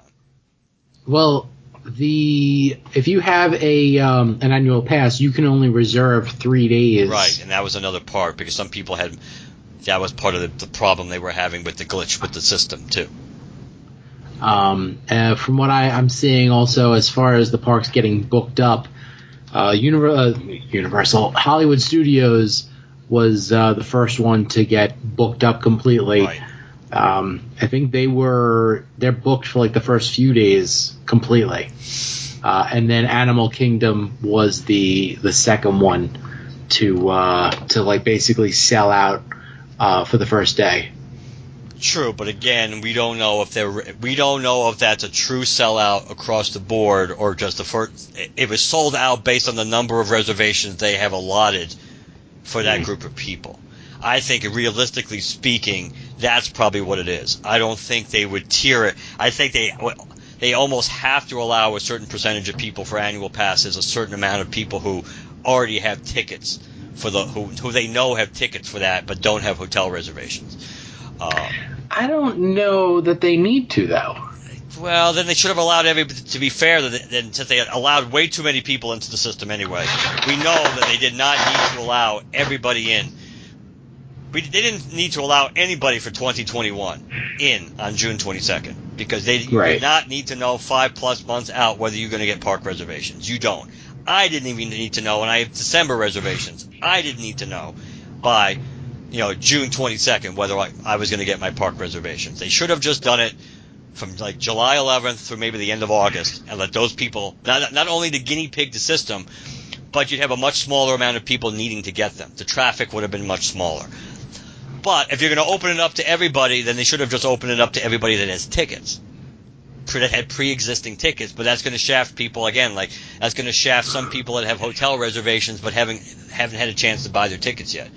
I mean, we they technically did have a chance, they chose not to, but still, it, it, no matter what, you were going to make some people unhappy. So that's why I think, at least for now, they're going to be doing it. They're going to be do. They're, they're going to be allowing allotting a certain number of tickets, of passes, a certain number of passes for each day, for hotel people, for annual pass holders, and just for general admission people, and maybe a very small percent for general admission people because let's be honest, they're getting less bang for your buck out of those people. So from a business model perspective, the hotel people should get be higher, and the, and the vacation club too. You have to you have to tie into vacation club people too, um, because sometimes they don't get their tickets because they don't know how many people are going to be joining them in advance. They just know they just they just book the room or the suite or whatever, and they just and they figure out who's going to go later on, and then they get their tickets once they know. So they have so you have to factor that in.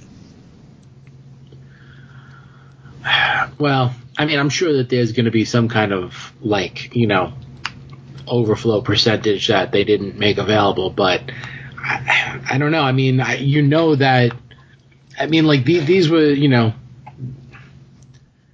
I don't know. It's it's a very iffy system.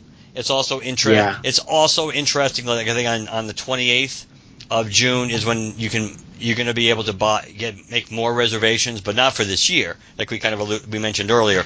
On June 28th, you can make reservations for next year.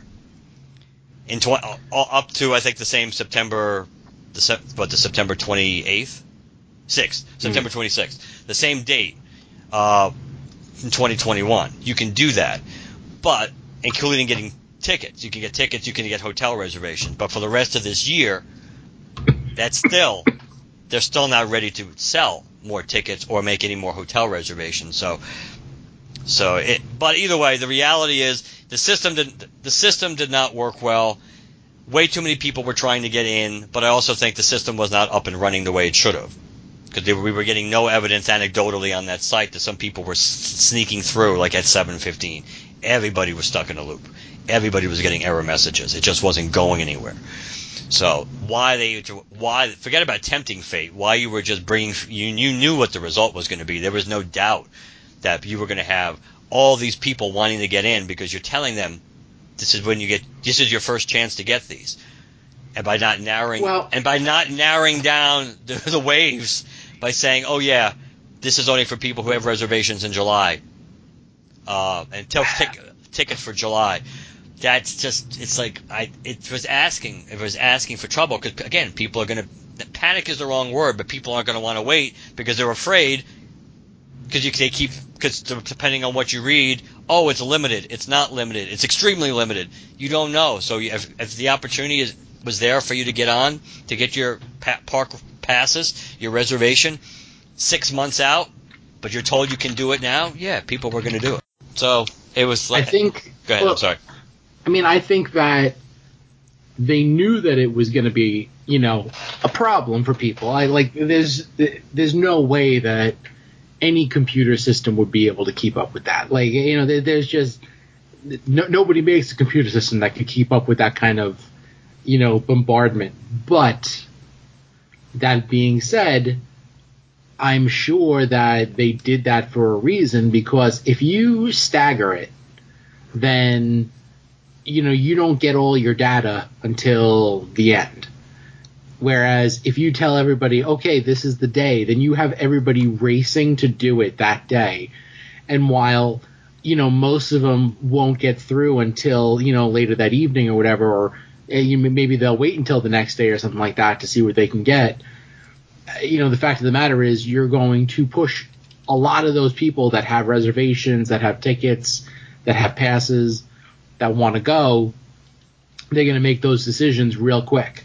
And, you know, like that's going to give Disney, a a huge amount of data from which to start planning a whole bunch of other stuff.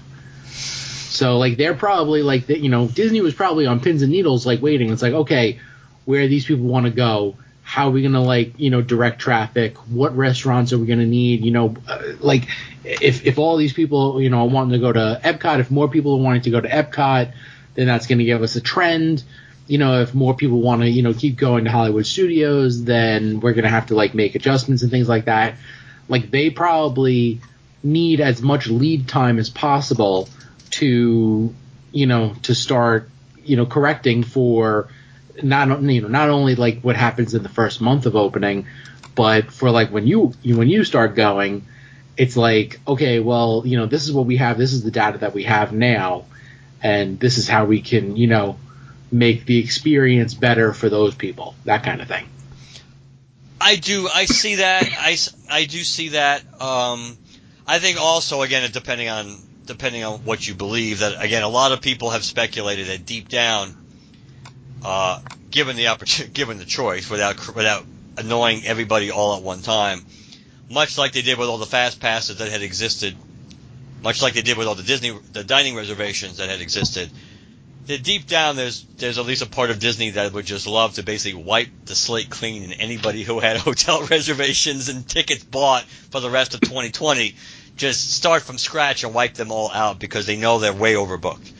That they know there's no way that based on the number of p- reservations that they and the, tic- the tickets they've sold already that they're going to make all these that they can meet this demand because a lot because anecdotally again a lot of people who got bumped out of the, the April and May window because of COVID, they didn't reschedule for the summer, despite they were getting that free dining plan or whatever. Most, a lot of people reschedule for the fall, which makes sense because going in going to Orlando in the summer sucks.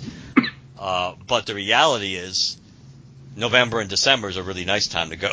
so they are probably really, really overbooked as is. So a lot of the con- a lot of the conventional wisdom was while they're not doing this 100% intentionally to, to completely super piss everybody off, they're not exactly going to be heartbroken if a lot of people end up canceling their reservations because ultimately they're going to have tough choices to make, which is part of what the park reservation system will also lead them to because the fact that they're inevitably there will be, if if the park if they really are cutting park attendance that dramatically that eventually you're going to have people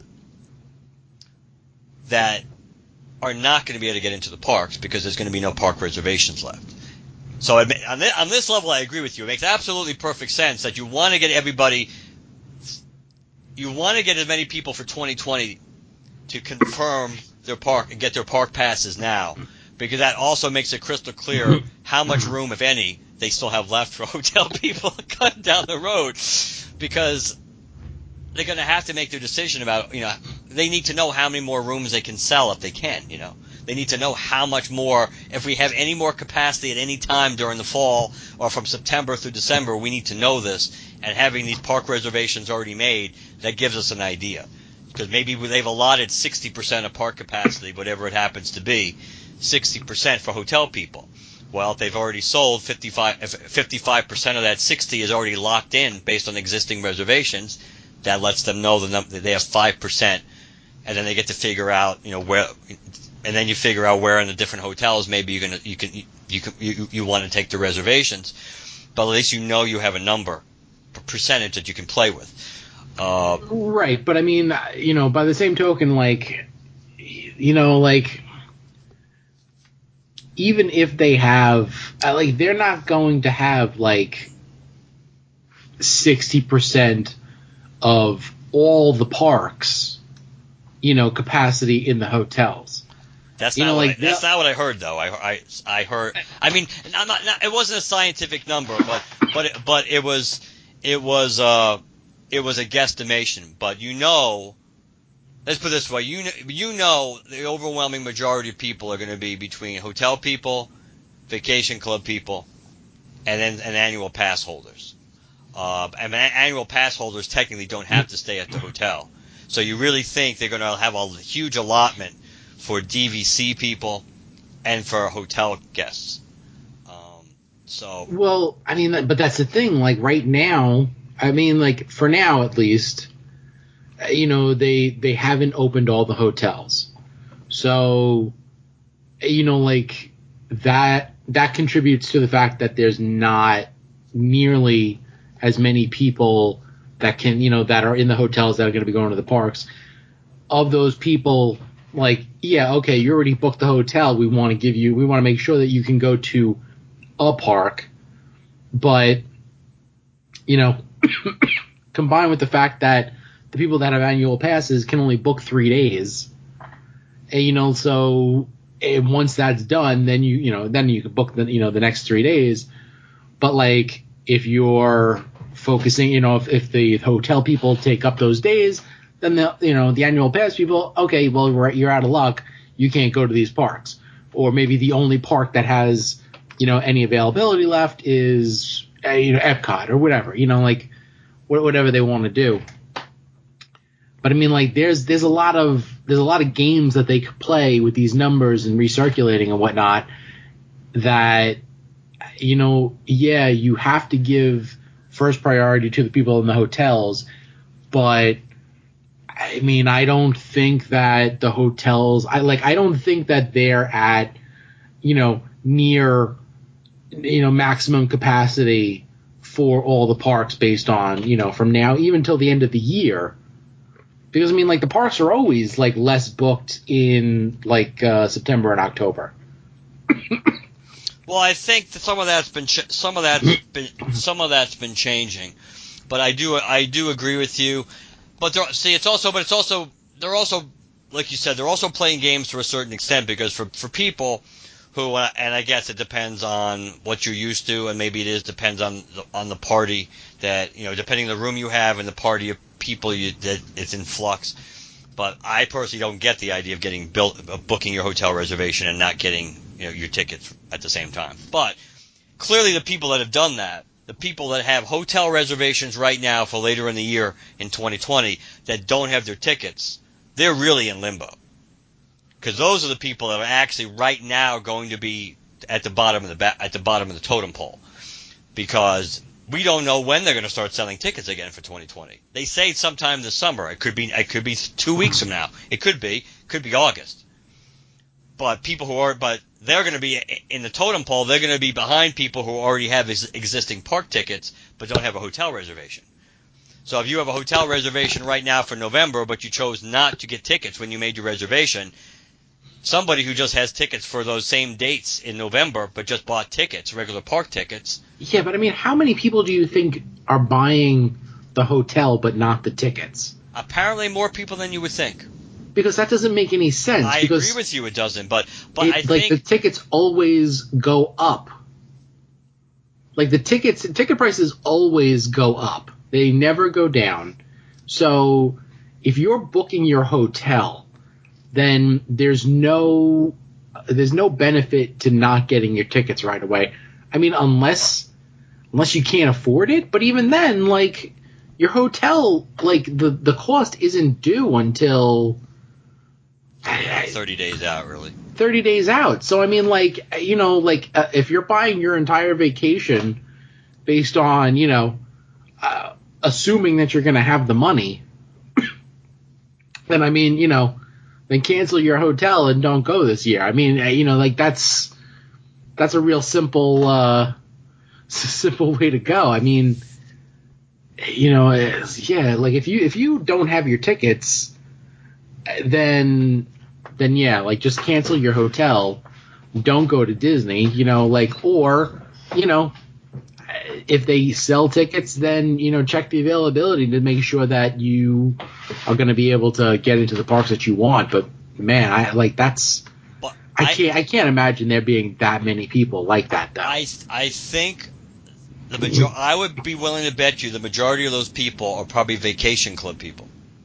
Because again, like I think we mentioned before, sometimes you know you're you're you're booking a suite or a studio and maybe you're doing it for a family trip or you're supposed to meet up for friends and you don't necessarily know what the size of your party is. And historically, maybe you because it's never been an issue before, you get your you get your ticket you get your tickets at the last minute, or maybe you don't know if you're going to need park hoppers or not, and think and things like that. So you so so you wait. Now, yes, mm-hmm. logic logic would dictate you you can always get.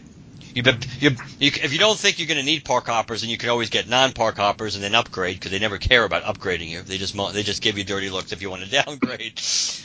But I think that's probably it's probably a, maybe a huge percentage of vacation club. Um, I mean, I mean of the people who do that, probably a large percentage are vacation club people, and then you have and then you have people who just for whatever reason just you know wing it at the end. I, I think it's too, of course, I don't understand it. You don't understand it because it's not the way we we plan or we uh, or vacations. I don't get it either. I don't see why you wouldn't just get your tickets when you're making, especially if you're going through Disney directly. Why you wouldn't just add them on before you check out and make your deposit? But some people apparent, but some people apparently do that, and obviously enough people do it where they, they they made a whole separate category. They were talking about people that they were making it clear that if you had you know just because you if you had a hotel reservation you didn't have your tickets, you pretty much you're going to have to wait in order to get your tickets. um, so, or else they would have made if it was only if if it was an extremely small percentage of people, they might have been willing to go behind the scenes and make sure these people had their tickets so they'd be eligible to go in with everybody else. Uh, but again, it's kind of like the thinning of the herd because at some point the odds are so, some of these reservations they're going to need to shed because if they're if you're only operating at best by the fall, by November, December at 50% capacity, the odds are you book those hotels when they, when you book those reservations under the model of normal capacity. So you still are way overbooked based on what you have. Uh, so you're going to have to get rid of those because you're not you're not going to be able to ha- you're not going to be able to handle that. Uh, so something's going something's going to something's going to have to give. So again, all these things that annoy people at the end of the day, that might help them shed some of these things. That's like the people who have hotel. Re- let's let's say it's only like two percent of all the reservations, but if you have two percent of people who have hotel reservations without park tickets, and by the time the park tickets go on sale, either all the mm-hmm. park reservations are gone for their days, or you get stuck with one park, either the same park every day, or a park you don't want to do. Those choices, you know, then those people might just say, "I'm not going to go this year," and boom, that's one that's one that's one less problem we have to deal with. Um, so it's it's tough, but I think so. The but the park that's in a nutshell kind of how the park reservation system experience went. Some people are still having problems today. Yes, a lot of it has to do with annual annual annual pass holders who had uh, hotel reservations. Uh, a lot of it also had to do with people who had multiple uh, reservations stayed, which I assume were DVC members that had different multiple vacations saved because the system seemed to get confused. Uh, and only it's still only, like I think it's that might have been the case too, where they still were only allowing you to do like the three days for annual pass holders, but they were only but they were limiting the number of people, the number of days, even for even if you had two separate vacations on separate booking periods. If you're a vacation club member, they still only let you do like three days, even though you may have had friggin' like 15 days booked during those two, your two vacations. So it's there were there were a lot of problems. There were a lot of problems. Um, just generally speaking, obviously it calmed down at least a little bit, just because even yesterday, after all I was all said and done, at any time during the day when I tried to get on my Disney experience on the on the on the website, I couldn't get in. It gave, took me back to that Cinderella castle screen. Mm. But today, if I went to, just to check my plans or my, mm. uh, through the actual website and forget about the app on, you know, on the phone, but going through the actual website, you could do it. So obviously, you know the traffic is a lot less today. Uh, but and think that's I think that might be it for Disney, unless there's more stuff you want to add. Which uh, I don't think so. I think uh, I think we've talked yes. at length. yes, we were we were quite thorough. I think. Um, all right, so you want to you want to do Lego, right? Let's talk Lego. So nothing nothing too major, um, but they uh, they just announced the winners of the 2019 third um, third review. You know the ideas review for the third you know quarter. Is, it the third quarter or the? I, I can't remember if they do this quarterly or three times a year. it can't. Uh, It can't be. I You know, it can't be the third quarter because we're really not in the third quarter. Well, no, th- this is from 2019. Oh, so I you just mean, I don't guess remember if right, it was the third quarter or just like the third one for the year. I think it's just. It's probably just the third review. I think they just mean probably the third one for the year. So the ideas that they uh, they had for for that year for that particular uh, section was the Queen. I want to break free the the soundstage thing. Seinfeld's 30th anniversary, uh, the set from that show. Uh, Legend of Zelda: Breath of the Wild stables. The Planet Express delivery ship from Futurama. Ratatouille open the doors. Uh, the Lego typewriter. The Legend of the Bionicles. Uh, it was like a anniversary type uh, celebration thing. The Huascar, which is a ship. The Winter Chalet. The Toronto Rocket subway train. The Home Alone McAllister, McAllister's house. And the Clockwork Aquarium. So they announced what the winners were. Uh, first up, we have the Home Alone house. They decided that they're going to make this giant Home Alone McAllister house. I, I mean, it, it it's pretty cool looking. It has like a you know a decent amount of stuff on the other side that you could play with. It's a very large set though, so this one's definitely going to be pricey. The second one was the the typewriter, the Lego typewriter. I, I kind of figured that this was something that they would go for. A lot of hipsters buy Lego, and hipsters love their typewriters. It does look nice. Yeah, it's it's definitely a cool cool model. Um, be cool if it worked, but you know, I don't think that's going to happen. And then the third the third winner is uh, final is the Seinfeld set. So it's it's kind of neat, you know, because anybody that you know remembers the show, you remember you know Seinfeld's apartment. It's you know very memorable. But I mean, by the same token, like I don't know how big this set will be now, other than people that you know. I, like yeah, you can have the fans of the show, but I mean, I guess you have some people that just want to buy a Lego set of an apartment. Maybe I'm not sure. Maybe. I, I don't I don't know that I would, but yeah, out, of the three of these, I don't think that I need any of them. I would. But, uh, I, I would agree with that. And then uh, just um, just the other day, uh, Lego Ideas, um, somebody created the final scene from Portal Two, uh, Glados versus Chell, and uh, it, it's it's a neat looking you know set. It's okay. I mean, it's not really great, but um, because that one hit ten thousand uh, supporters uh, it, it will go into review. And so far, the other ones that are going to be up for review are um, a mountain windmill, the um, a, a set based on you know the I guess the commuter room or whatever where they all hung out in Community, the TV show. Uh, Lego Hero Quest, based on the old board game Hero Quest. Brick West Studios, which is a movie studio of an old west saloon kind of thing. The House from Up, uh, Animal Crossing's New Horizons Nook's Cranny, which is pretty bland looking. A Trabant 601, which I have never heard of until now. It's a European car. Night at the Museum, which is pretty cool. Uh, you know, you got the the globe and the dinosaur and the exterior of the Museum of Natural History.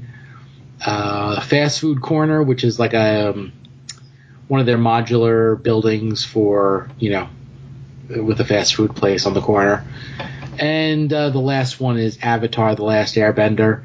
Um, it's you know the main characters on, I believe the character is Appa, the big uh, flying uh, thing. Could be. I'm Yep. not as familiar with Airbender. Yeah, yeah, it's it's an Appa. So uh, the the set that they built, I would not buy. I, I didn't really watch the show, but just looking at it, it doesn't really look that great. I'm sure Lego could spruce it up, but I wouldn't buy that. So, yeah, Night at the Museum sounds pretty interesting. I, they've done pretty well every time they make, uh, like, you know, dinosaur bones and scientific type stuff. So I think that would be a pretty cool one. And the house from Up is is just, you know, it's iconic. So all those rainbow, you know, segments and then the balloons coming out of the chimney. Be pretty cool. Yeah, they, they sound like they sound like winners. Uh, that certainly makes a lot of sense. And you're right. The uh, there's a the night at the museum could definitely have a lot of play value. Yeah. Yeah, I mean I you know, I, I haven't bought a lot of Legos recently, but I don't know, I feel like I might get the Night at the Museum set just because it's I mean I really like that museum, but it also has a decent amount of play value. Get a little uh, Lego Teddy Roosevelt. I don't know. He might be he might not be PC these days. You got to be careful. But no nobody nobody will be PC these days. They'll, they'll uh, God, yeah, I'm not I'm not acknowledging that at all. Yes, yes, neither neither am I. Teddy Roosevelt was a very very interesting, and I mean in a positive way. For the he's a human being, so everybody's going to have their flaws. But Teddy Roosevelt was quite an interesting and quite an interesting and American. So, Mhm. uh, thumbs up to Teddy Roosevelt overall. uh, so yeah, that you're right. That that could be there could definitely be a lot. Just visualizing night at the museum and yeah. Could, well, of course, you couldn't do that without Teddy Roosevelt. well, we, we shouldn't say that. Somebody might try. Come at me. Oh man, yeah. So I, I don't know. It's uh, it, it's just it's really really well done. The exterior of the museum, uh, the way they got the pillars and the columns, and I love that globe and the dinosaur and the the was it Easter Island statue? I guess. yes, the Easter Island statue. Yep. Yeah, Yeah, that's, so- that's that's that's that's really cool. Man. Really? Oh my god! And micro figures of Jedediah and Octavius. Yep. Yeah, yeah. I I genuinely want this set, and it doesn't even exist yet. And, and, you, and you could you could play the sequel and just stick a Darth Vader minifig in there.